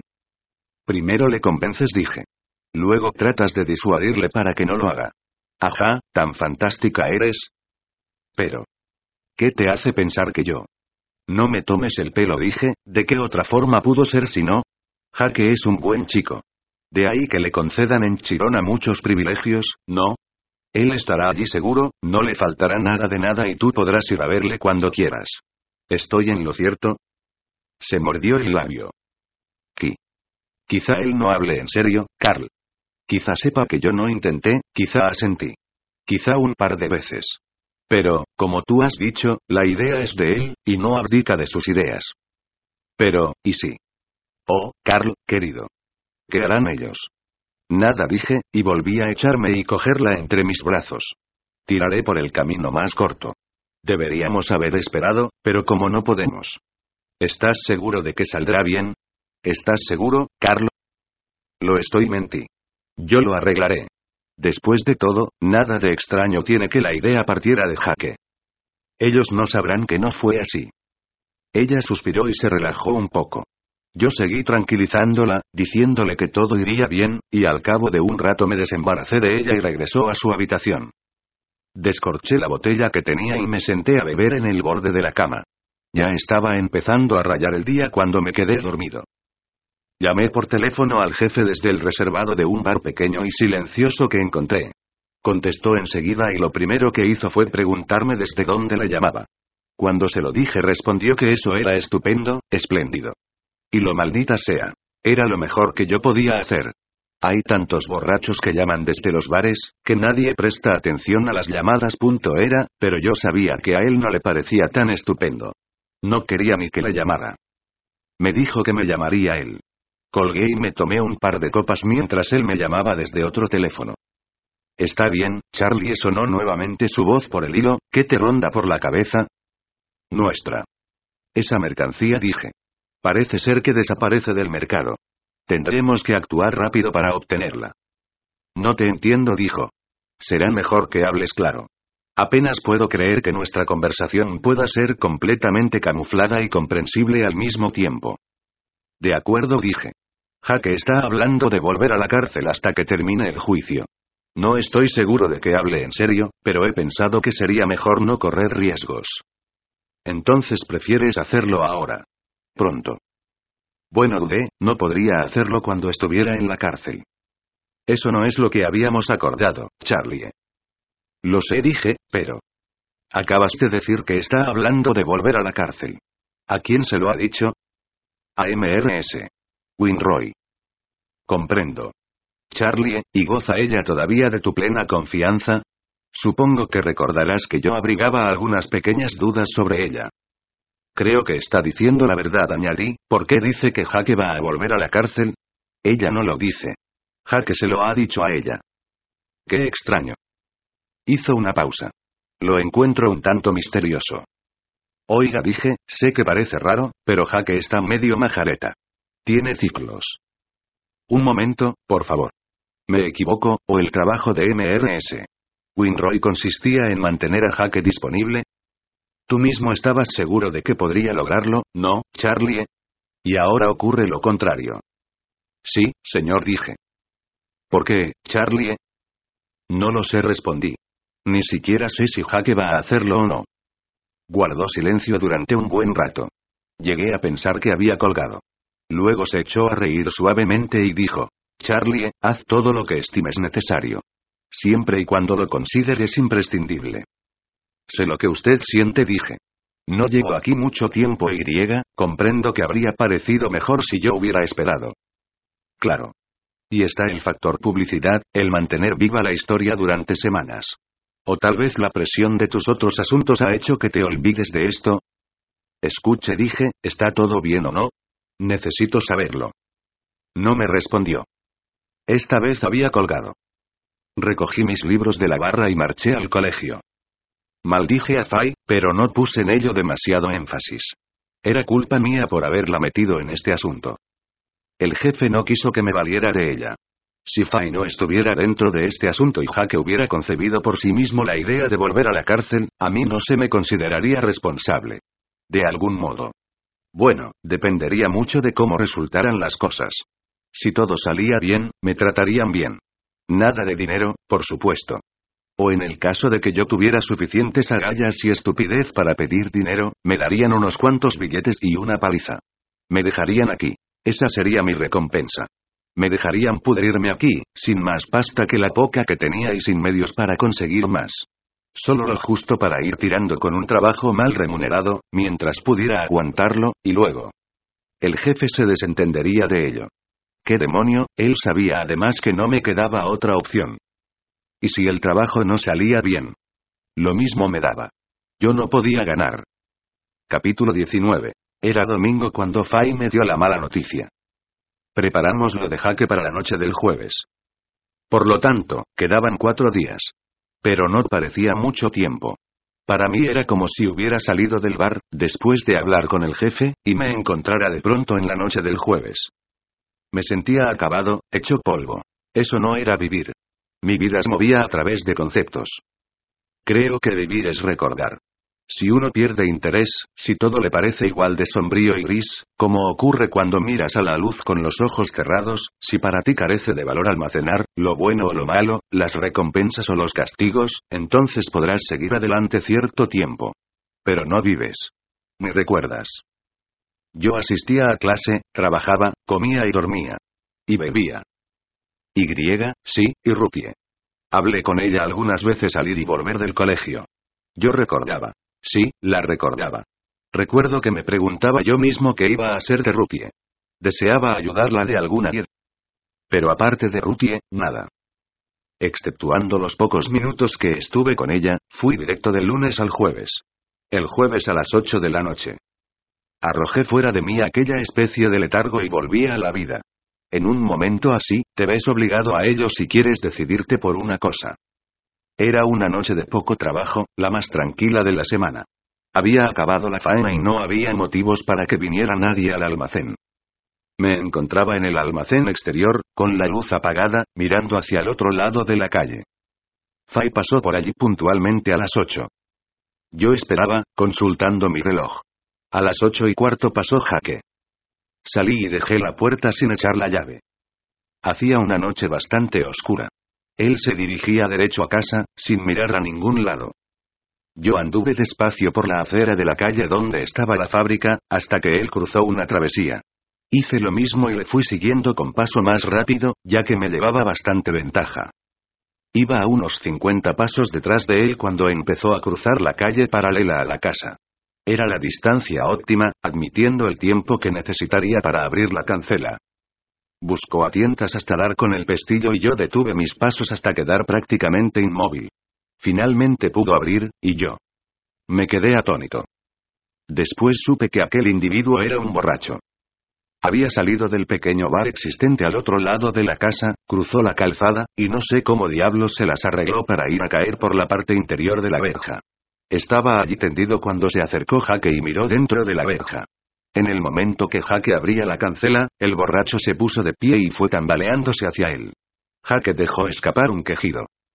El patio delantero se iluminó repentinamente como si fuera de día. 2 potentes reflectores enviaron sus haces luminosos desde los terrenos colindantes de ambos lados de la casa.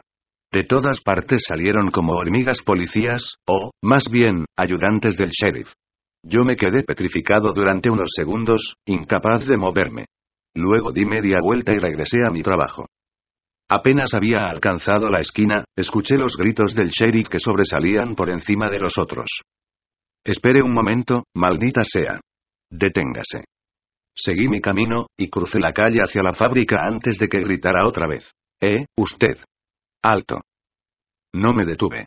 ¿Por qué diablos iba a hacerlo? Él estaba casi a 2 manzanas de distancia de mí, ¿cómo iba yo a saber que era a mí a quien echaba el alto? Me colé directamente en la fábrica y cerré la puerta con llave. Entré en el almacén principal, cerré la puerta de este y me senté a mi mesa de trabajo. Eché mano a las tablillas de cochura para aquella noche y empecé a cotejarlas con mi sempiterno inventario. Alguien empezó a aporrear la puerta exterior. Continué donde estaba. ¿Por qué diablos llamaban así? Yo no podía dejar que entrara nadie por esa puerta a esas horas de la noche. ¿Cómo podía ser un ladrón, alguien que intentaba robar un saco de harina? Dejaron de llamar. Me hice un guiño a mí mismo y seguí revisando las cartulinas. Estaba vivo otra vez. Me había rendido ante ellos, pero, como yo no podía hacer esto, haría que ellos se rindieran ante mí. Se abrió de golpe la puerta de la nave de cochuras y apareció Kendall, el sheriff y un ayudante. El sheriff venía delante. Me levanté y eché a andar hacia él con la mano extendida. «Hola, ¿cómo está usted, sheriff? ¿Qué tal está MRS?» «Sum». Blandió la suya y me propinó un tirón tan violento que casi me hizo girar sobre mis talones. Me agarró por la camisa y me derribó sobre el suelo, sacudiéndome de un lado a otro, como agita un perro a una rata. Si alguna vez he visto una cara con expresión de asesino, esa era la de él. «Oye, pequeño y miserable Perillán». Me agitaba con una mano y me golpeaba con la otra. ¿Te crees muy agudo, ¿eh? ¿Piensas que es de listos andar por ahí ablandando el corazón de la gente para que se fíen de ti? Y luego, yo no le culpaba por estar enojado conmigo. Creo que nadie puede enfadarse más contigo que el tipo a quien gustabas y confiaba en ti. Pero la mano del sheriff era tan dura como una roca, y Kendall no podía pasar por delante del ayudante para acudir en mi auxilio e impedirle hacer lo que se proponía. Perdí el conocimiento. Capítulo 20. Creo que no estuve desmayado mucho tiempo, pero sí el suficiente para que acudiera allí el doctor Dobson. Cuando recobré el conocimiento estaba tendido todo lo largo que era en el suelo, con la cabeza apoyada sobre la arpillera de un saco de harina y el doctor se inclinaba sobre mí. ¿Cómo se encuentra, hijo? Me preguntó. ¿Siente algún dolor? Claro que le dolerá. Estalló Kendall. Este hombre casi le mata de golpes. Oiga, un momento, maldita sea. Cierre el pico, Summers. ¿Qué tal va eso, hijo? Me encuentro bien, respondí. Solo un poco mareado y griega, tosí y empecé a ahogarme. Me alzó rápidamente por los hombros, y yo doblé hacia abajo la cabeza, tosiendo y ahogándome. Vomité sangre hasta formar en el suelo un pequeño charco. Se sacó el pañuelo del bolsillo de la solapa y me limpió la boca con él. Luego me dejó otra vez en el suelo, se puso en pie y miró fijamente al sheriff. Este le devolvió la mirada, taciturno y tímido. He perdido los nervios, masculló entre dientes. Apuesto que usted en mi lugar habría hecho lo mismo, doctor. Tal y como dice la nota, venía dispuesto a cargarse a Winroy. Pero, al meterse por en medio ese maldito borracho, regresó tranquilamente aquí, tan campante como usted quiera, y griega, ¿sabe?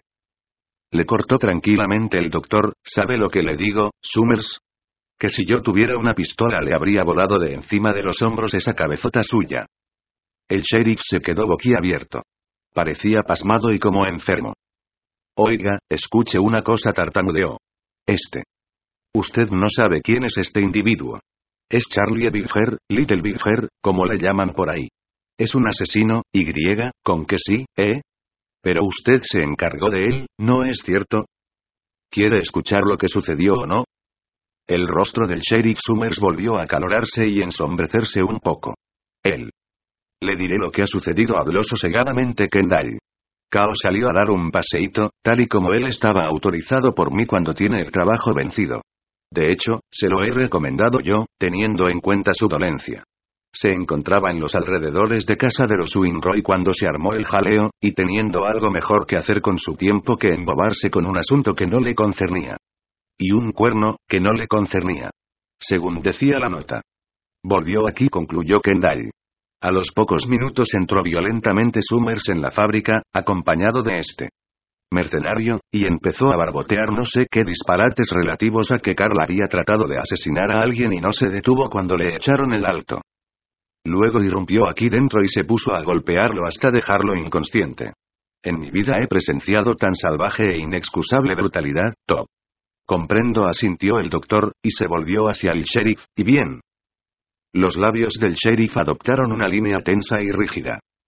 Me importa un rábano, gruñó, lo que piensen y lo que quieran ustedes. Me lo llevo detenido. ¿De qué le acusa? ¿De dar un paseo? De intento de asesinato, de eso le acuso. ¿Y en qué fundamenta su acusación? Ya se lo he dicho. El sheriff se interrumpió, bajando la cabeza como un toro furioso. No importa. Me lo llevo detenido. Echó a andar hacia mí. Su ayudante le secundaba de mala gana, como si no estuviera muy de acuerdo con él. Kendall y el doctor se interpusieron en su camino. Pensé que en cosa de pocos segundos volvería de golpearme y arrastrarme. Como de nada serviría resistirme, opté por ponerme en pie. Considerando todas las circunstancias, yo me sentía bien. Solo un poco más pequeño y débil que antes. Le acompañaré, dije. No es preciso que vaya. Nosotros lo solucionaremos, dijo el doctor, y Kendall añadió. No tiene por qué ir. Iré, no obstante, dije. El sheriff Summers y su esposa han sido muy amables conmigo.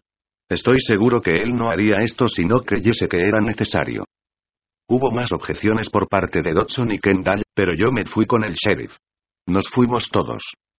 Llegamos al juzgado en el preciso instante en que el fiscal del condado subía las escaleras de la entrada. El ayudante nos hizo entrar en el despacho del fiscal, mientras que este y el sheriff se quedaron hablando en el pasillo. El sheriff estaba de espaldas a la puerta, pero el fiscal del condado se hallaba de frente a nosotros y ofrecía aspecto de abatido y disgustado. Todo el tiempo que estuvo hablando el sheriff, el otro permaneció con las manos hundidas en los bolsillos, frunciendo el entrecejo y meneando la cabeza. Finalmente entraron en el despacho, y ambos empezaron a hacer preguntas al mismo tiempo. Se callaron, esperando cada uno que hablara el otro, hasta que empezaron a hablar otra vez los dos de golpe. Esto lo repitieron unas 3 veces. El doctor soltó un resoplido y Kendall, una especie de media sonrisa. El fiscal del condado hizo una mueca y se dejó caer en su butaca. Está bien, Bill suspiró. En todo caso, este problema es cosa suya. El sheriff se volvió hacia mí. ¿Cuál es tu nombre? Tu verdadero nombre. Usted ya lo conoce, sheriff, dije. Es Charlie Birger, ¿no? Tú eres Little Charlie Birger. Suponga que respondo sí, dije. ¿Qué pasará entonces? Me gustaría complacerle, sheriff, pero no veo que eso me ayude. Te he preguntado cuál es tú. Se calló y el fiscal del condado cruzó la mirada con él. Está bien, rezongó. ¿Qué hacías esta noche merodeando detrás de Jake Winroy? Yo no merodeaba por ninguna parte. Estaba dando un paseo. ¿Sales siempre a dar un paseo a esas horas de la noche? No siempre.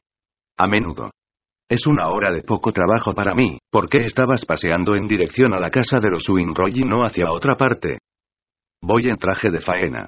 Naturalmente, no me iba a ir de paseo por el centro.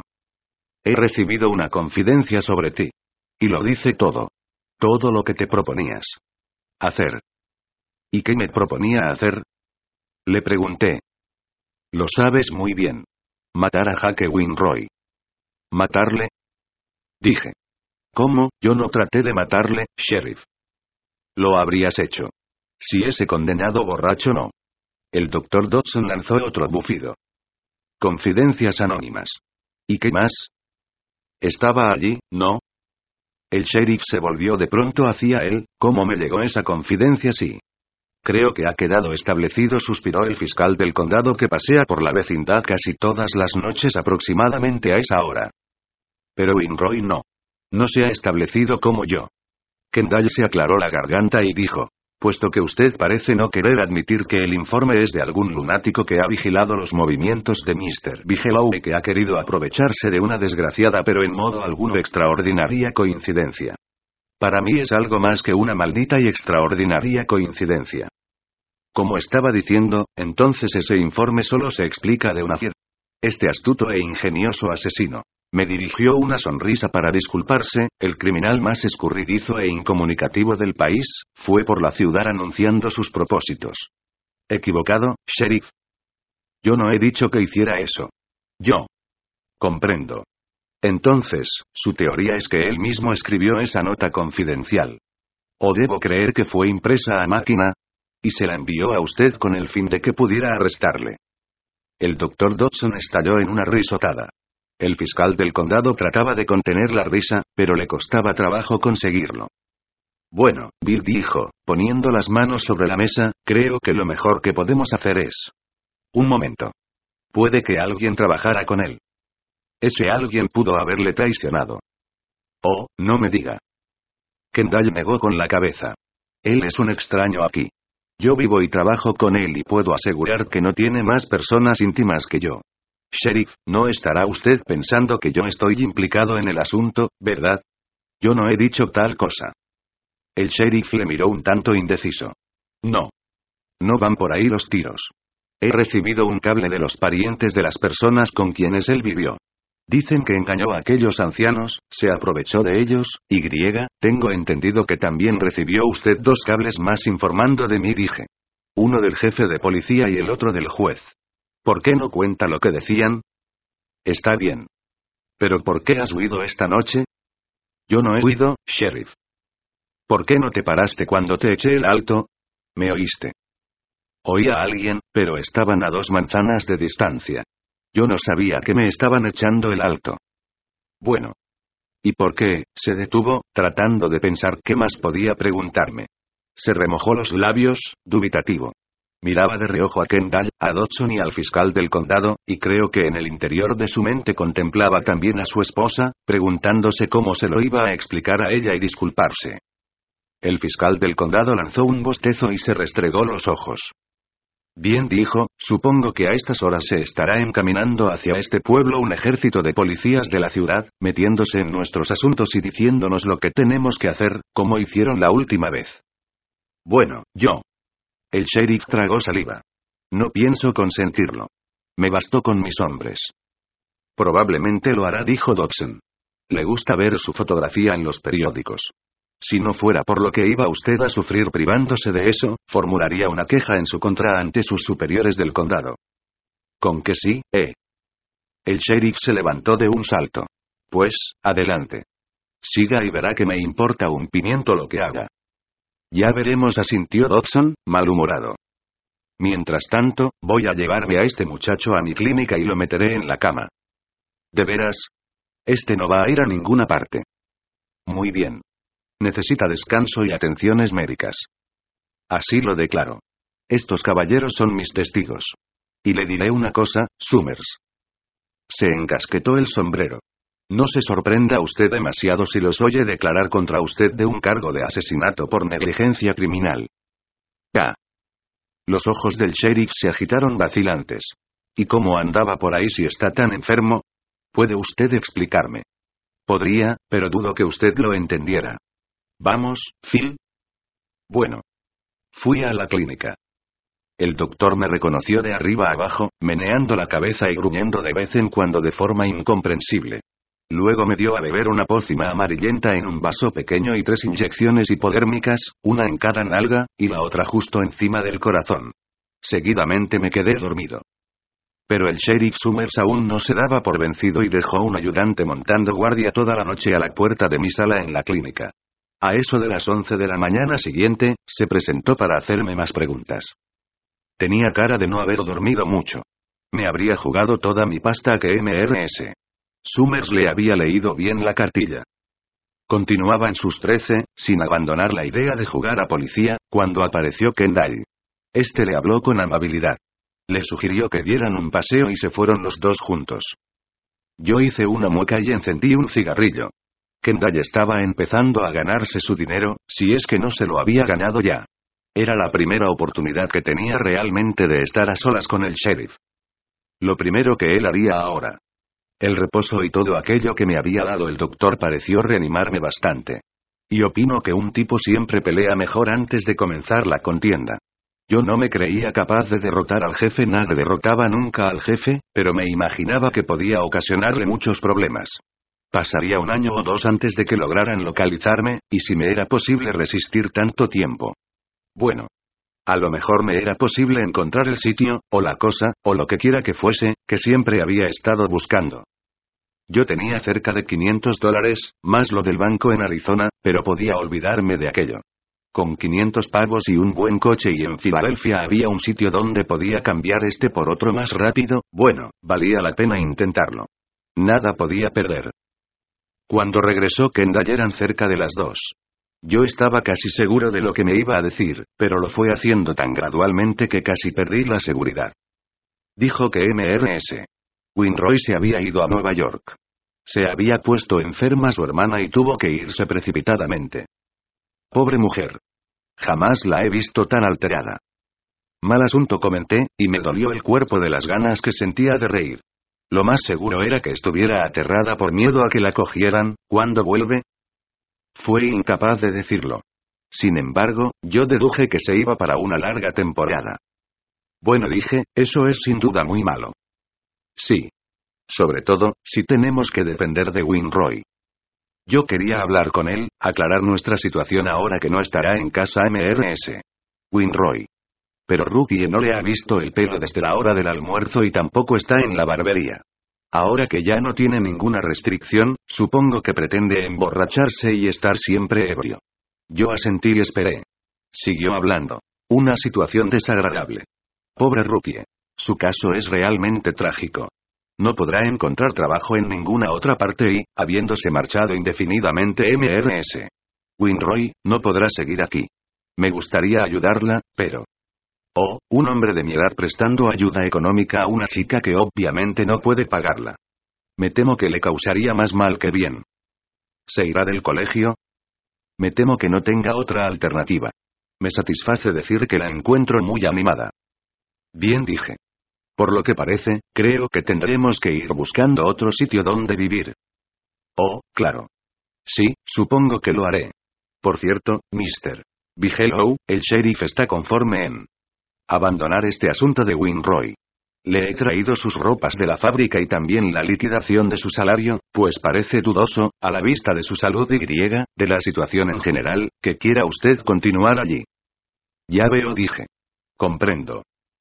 Mr. Bigelow, en cuanto a la actitud del sheriff Summers, me temo que no sea tan condescendiente como yo quisiera que fuese. Sospecho que le bastaría el más mínimo pretexto, si lo hubiere, para causarle serias dificultades. Me puse a pensarlo detenidamente. Más bien di a entender que lo estaba pensando. Me eché a reír, con una especie de aire dolido, y dije: Mr. Kendall, parece que todo me va saliendo mal. Sin lugar donde vivir, sin trabajo, el sheriff dispuesto a complicarme las cosas. No creo que tampoco el colegio se sienta excesivamente feliz teniéndome de alumno. Bueno. En realidad. No importa, dije. No les culpo en absoluto. Meneó benévolamente la cabeza, chasqueando la lengua algunas veces. Luego miró con ojos destellantes y continuó hablando, como si se le acabara de ocurrir algo. Mr. Bigelow. Tal vez esto sea un golpe enmascarado de buena fortuna. Puede usted irse unos meses a mi cabaña del Canadá y emplear el tiempo para estudiar y reponer su salud. Luego, cuando se haya olvidado todo este asunto. Caramba, dije, ¿quiere decir que estaría usted dispuesto a...? Claro que estaría. Ahora más que nunca. Por supuesto, tendremos que ver lo que dice el médico acerca de usted, pero... Al doctor no le gustó demasiado. Dio algunas voces de protesta, sobre todo cuando supo que yo deseaba abandonar la población aquel mismo día. Pero Kendall le replicó, llamándole pesimista y cosas por el estilo. Entonces se lo llevó aparte y creo que le explicó que yo no tenía muchas posibilidades de elección. Así, volvimos a casa en el coche de Kendall, conduciendo yo, pues a él no le gustaba hacerlo. Me preguntó si, de paso, me importaría llevar a Rookie con su gente, y le contesté que no me importaba en absoluto. Me detuve delante de la casa y estuvimos de pie al lado del coche unos minutos, charlando pero sin tener nada que decir. A propósito, Mr. Bigelow dijo, con indecisión. Sé que me he comportado con usted de forma inexcusablemente autoritaria durante toda nuestra, más bien, corta relación de amistad. Estoy persuadido de que en más de una ocasión habrá sentido ganas de decirme que me meta en mis propios asuntos. Oh, no dije. Ni mucho menos, Mr. Kendall. Oh, sí me sonrió. Y me temo que mis motivos eran extremadamente egoístas. Mr. Bigelow, ¿cree usted en la inmortalidad? Es decir, en el sentido más lato de la palabra. Pues bien, entonces permítame decirle simplemente que me parece no haber hecho casi nada de las muchas cosas que pensaba hacer en este valle de lágrimas. Y están todavía dentro de mí esperando que las haga, pese a que el hilo del tiempo para hacerlas ha sido agotado. Yo. Pero escúcheme, ¿quiere? Esbozó una risita ahogada e incómoda, parpadeando detrás de las gafas. No me creo capaz de tan absurdo y forzado romanticismo. De acuerdo, dije con calma, y una especie de frío iba reptando sobre mí. ¿Qué quiere decir con el hilo de su? Le miré intensamente, traspasándole de parte a parte con la mirada, y lo único que pude ver en él fue a un viejo quisquilloso y remilgado. Eso fue lo único que pude ver en él, porque no había nada más que ver. Él no estaba trabajando para el jefe. No lo había estado nunca. Queda poco tiempo, Mr. Bigelow. No debo malgastarlo en preliminares. Todo lo que pueda hacerse a favor de usted hay que hacerlo inmediatamente. ¿Por qué no me lo ha dicho antes? Pregunté. En nombre de Dios, ¿por qué, TSK? Para inquietarle, Mr. Bigelow, con lo irremediable. Para colocar una piedra más en su ya pedregoso camino. No hay nada que hacer al respecto. Estoy a las puertas de la muerte y no hay más que hablar. Pero. Si me lo hubiera dicho. Se lo digo ahora porque es inevitable. Según tengo dicho en el pasado, no soy precisamente un hombre pobre. He querido que esté usted en la posición de comprender cuando tenga noticias de mis abogados. Me quedé sin voz. Ni siquiera podía ver, de la forma en que me picaban y me quemaban los ojos. Entonces él me estrechó la mano, y su agarrón casi me hizo gritar. Dignidad, Mr. Bigelow. Insisto en ello. Si tiene usted que ser sentimental, espere al menos a que yo. Se apartó de mí. Cuando se me aclararon los ojos, había desaparecido. Abrí la puerta del patio, preguntándome cómo pude haber estado tan equivocado. Pero realmente no había mucho que preguntarse. Le había elegido a él porque no deseaba elegir a la persona lógica. La persona capaz de hacer todo lo que él, y que tuviera muchas y mejores razones para hacerlo rupie. Cuando entré en la casa no lo hice precisamente en silencio. Creo que ella me oyó, aunque no lo dio a entender. Estaban descorridas las cortinas del salón y la puerta de su dormitorio se encontraba abierta. Yo me quedé de pie observándola, abrazado a los pies de la cama, mientras se vestía apresuradamente. La miraba de arriba abajo, rápidamente, de vez en cuando, como si ella no fuera una cosa sino muchas, como si no fuera una mujer sino un millar de ellas, todas mujeres. Y entonces mis ojos se fijaron en aquel piececito con su pequeño tobillo, y todo lo demás pareció esfumarse. Y pensé, bueno, ¿cómo pude yo? ¿Cómo puedes admitir que fuiste capaz de...?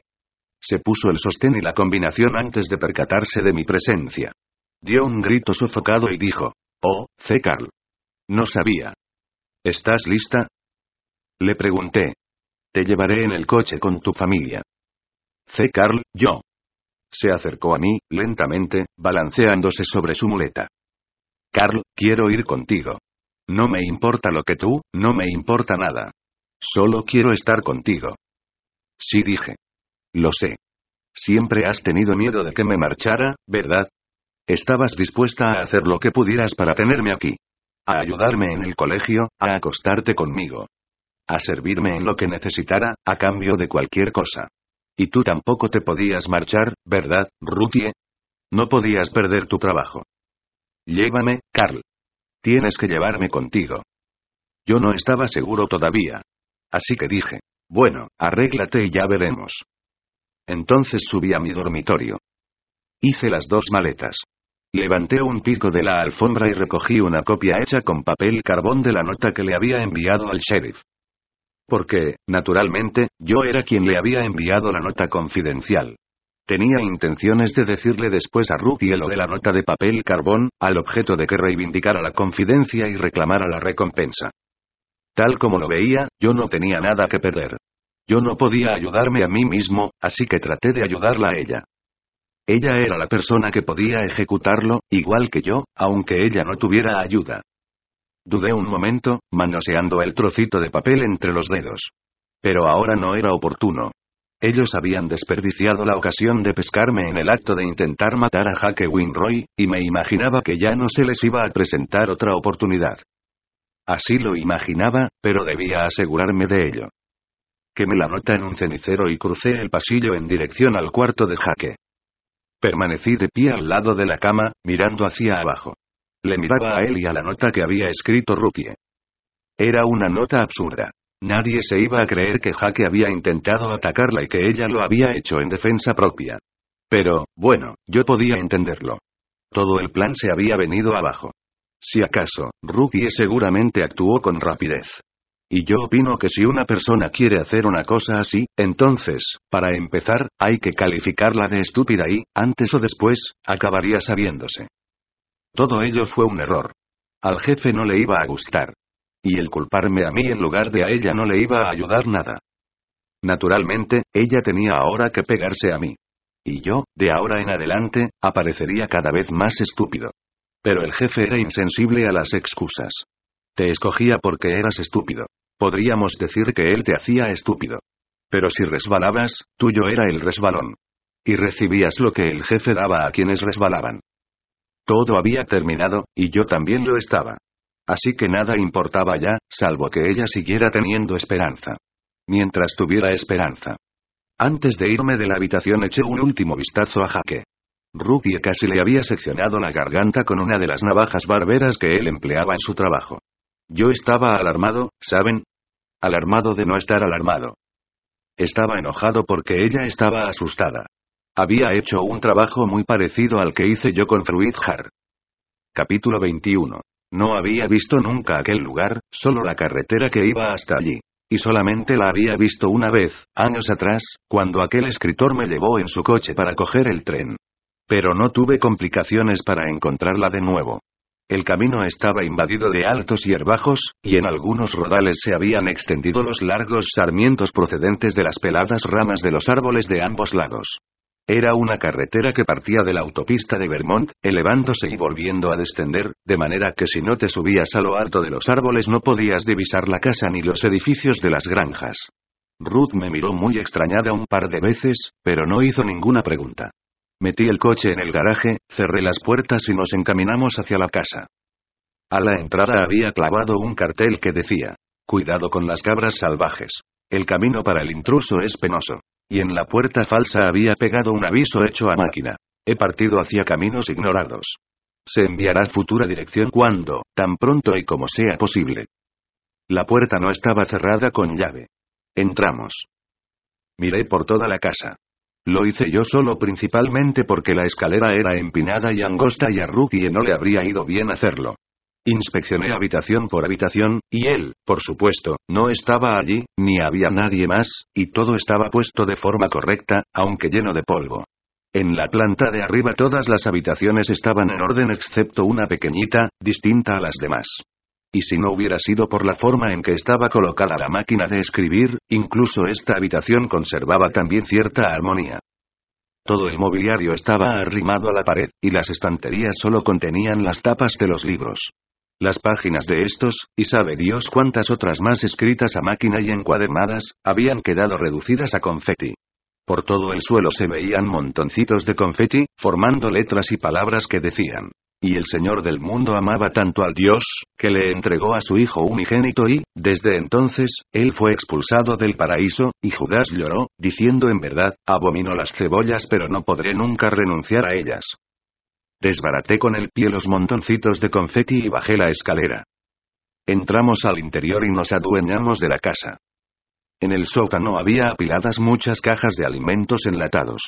También vimos un bidón de parafina para las lámparas, la cocina y la estufa. Había un pozo de agua, y una bomba aspirante impelente en el fregadero. No había luz eléctrica, ni teléfono, ni radio, ni nada por el estilo. Estábamos aislados del resto del mundo, como si nos halláramos en otro planeta. Pero teníamos todo lo demás, y nos teníamos a nosotros mismos.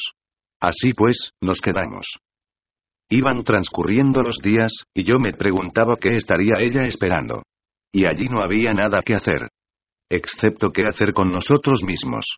y yo parecía irme encogiendo más y más, haciéndome cada vez más débil y pequeño, mientras que ella se tornaba más fuerte y corpulenta. Y empecé a pensar que tal vez ella quería hacerlo de aquella manera.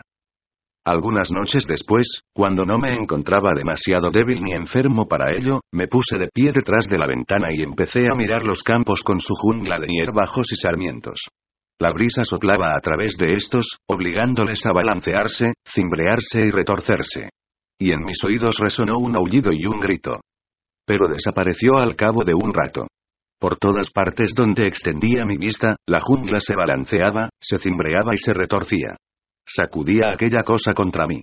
En todo ello había una especie de hipnotismo, y yo continuaba débil y enfermo, pero sin darme cuenta. En mi mente no había más que aquella cosa. Y desperté abrupto otra vez. Y entonces era como si yo estuviese participando en una carrera, como si intentara alcanzar algo, antes de que sonara otra vez el aullido. Porque cuando lo oí tuve que detenerme. Pero lo único que obtuve fue aquella cosa. No la otra, lo que quiera que fuese la otra. Las cabras ganaban siempre. Capítulo 22. Iban pasando los días, y ella sabía que yo lo sabía, pero no hablábamos nunca de ello. No hablábamos nunca de nada porque estábamos aislados de todo, y enseguida estuvo dicho todo lo que teníamos que decir, y habría sido como hablar consigo mismo. Así, hablábamos cada vez menos, y muy pronto casi dejaríamos de hablar del todo. Y entonces enmudecimos por completo. Solo dábamos un gruñido y hacíamos un gesto para señalar las cosas. Era como si nunca hubiéramos sabido hablar. Empezó a hacer mucho frío, así que cerramos a cal y canto todas las habitaciones de arriba y nos quedamos abajo. Y se incrementó el frío y cerramos todas las habitaciones excepto el salón y la cocina. Y volvió a aumentar el frío y cerramos todo menos la cocina. Hacíamos la vida allí, separado el uno del otro a no más de unos pies de distancia. Aquella cosa estaba siempre muy cerca y afuera. También estaba allí. Parecía irse colando, cada vez más cerca, desde todas partes, y no había manera de huir de ella. Pero yo no quería huir. Me encontraba cada vez más débil y pequeño, pero no podía parar. No se podía hacer nada, nada excepto pensar en aquella cosa, así que continué aceptándola. Lo acometí con celeridad, intentando ganar la carrera contra las cabras. Y no lo conseguí nunca, pero seguía intentándolo. Tenía que hacerlo. Después, cuando el aullido empezó a ser tan horrendo que se me hizo imposible soportarlo, salí al exterior en busca de las cabras. Empecé a correr, gritando y abriéndome camino con las garras por los campos, deseoso de echar mano a alguna de ellas. Y, por supuesto, no lo conseguí nunca, ya que los campos no eran realmente el lugar donde encontrar a las cabras. Capítulo 23. No podía comer casi nada. El sótano estaba lleno de alimentos y whisky, pero me resultaba penoso tragarlos. Todavía comí menos a partir del primer día que levanté la puerta de trampilla que había al mismo nivel que el suelo de la cocina y descendí por la empinada y estrecha escalera. Bajé al sótano, provisto de una linterna, y pasé revista a todos los estantes llenos hasta arriba de botella, paquetes y alimentos enlatados. Recorrí la habitación, mirando, y llegué ante una especie de oquedad en la pared. Algo así como una alacena sin puerta. Tenía la entrada obstruida por una hacina de botellas vacías que llegaban casi al techo. Me pregunté por qué demonios habían sido puestas allí y no en el exterior, pues habría resultado absurdo que aquel tipo se hubiera bebido arriba su contenido, que era el sitio más natural para hacerlo, y luego depositar aquí abajo las botellas vacías. Mientras él estuvo arriba, ¿por qué no? Capítulo 24. He dicho que no hablábamos nunca, pero no es cierto. Estuvimos hablando todo el tiempo con las cabras. Yo hablaba con ellas mientras Ruth dormía y Ruth lo hacía mientras dormía yo. O tal vez fuera a la inversa. Sea como fuere, me di un hartazgo de hablar. He dicho que hacíamos la vida en una habitación, pero tampoco es cierto. Usábamos todas las habitaciones, pero eran todas iguales. Y, dondequiera que nos encontrásemos, las cabras estaban siempre allí. Yo no podía cogerlas, pero sabía que estaban allí. Habían salido de los campos y se metieron con nosotros en la casa, y, a veces, me faltaba poco para tocarlas, pero siempre se escabullían. Ella se interponía en mi camino antes de que pudiera agarrarlas. Pensé reiteradas veces en ello y finalmente supe en qué consistía. Las cabras habían estado allí todo el tiempo. Precisamente allí, escondidas dentro de ella. De ahí que no fuera nada extraño el que yo no lograra ganar nunca la carrera. Yo sabía que estaban siempre dentro de ella. ¿En qué otro sitio podían estar? Pero necesitaba asegurarme. Y no me era posible. Yo no podía tocarla. Ella ya no dormía conmigo. Ella comía mucho, lo suficiente para dos personas, y, a veces, por la mañana, vomitaba. Fue después de que comenzaran sus vómitos cuando empezó a caminar. Quiero decir, a caminar de verdad, sin usar la muleta. Se remangaba la falda hasta la cintura para que no la estorbara y andaba hacia atrás y adelante con su piececito y la rodilla de la otra pierna. Lo hacía bastante bien, llegando hasta donde podía. Su pie bueno se lo sujetaba hacia atrás con la mano, pegado al muslo, flexionando la pierna para formar un muñón con la rodilla. Entonces, la rodilla le quedaba al mismo nivel que su pie de niño y andaba con bastante rapidez. Caminaba durante una hora seguida, con las ropas sujetas a la cintura, y enseñaba todo lo que tenía que enseñar, pero, por la manera en que se comportaba, nadie habría dicho que yo estaba presente. Ella. Diablos, ella hablaba conmigo. Me explicaba cosas. Estábamos hablando todo el tiempo entre nosotros, y no con las cabras, porque, por supuesto, allí no había ninguna cabra, y ella caminaba sobre su pequeño pie, ejercitándose con las cabras. Y, por la noche, ellas se sentaban encima de mi pecho aullando. Capítulo 25. Yo estaba en el sótano todo el tiempo que podía. Ella no podía bajar allí. Le faltaba agilidad para bajar las escaleras andando con el piececito y la rodilla. Y, en cierto modo, yo tenía que resistir. Había concluido la última carrera y yo las perdí todas, pero seguía resistiendo. Me parecía que estaba a punto de descubrir algo. Y hasta que lo descubriera no podía abandonar. Lo descubrí una noche al salir del sótano. Cuando llegué al nivel del suelo, me volví de lado en la escalera y deposité lo que traía. Y subí a una buena carga, porque no me gustaba subir más a menudo de lo necesario. Y quedé como aturdido.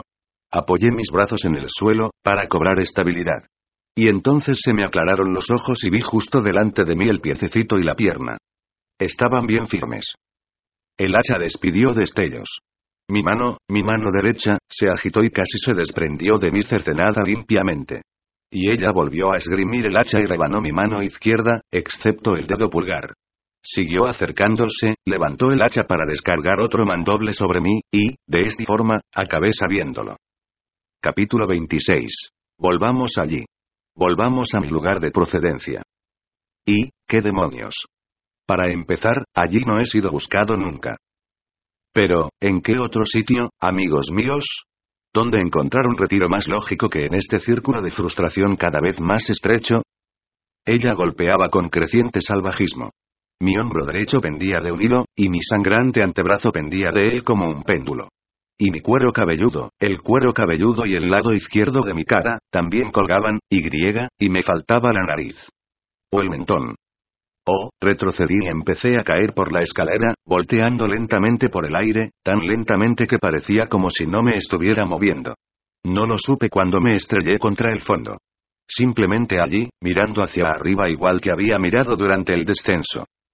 A continuación sonó un portazo y un golpe de cerrojo, y ella se fue. Capítulo 27. Me quedé solo con la oscuridad. Todo se marchó.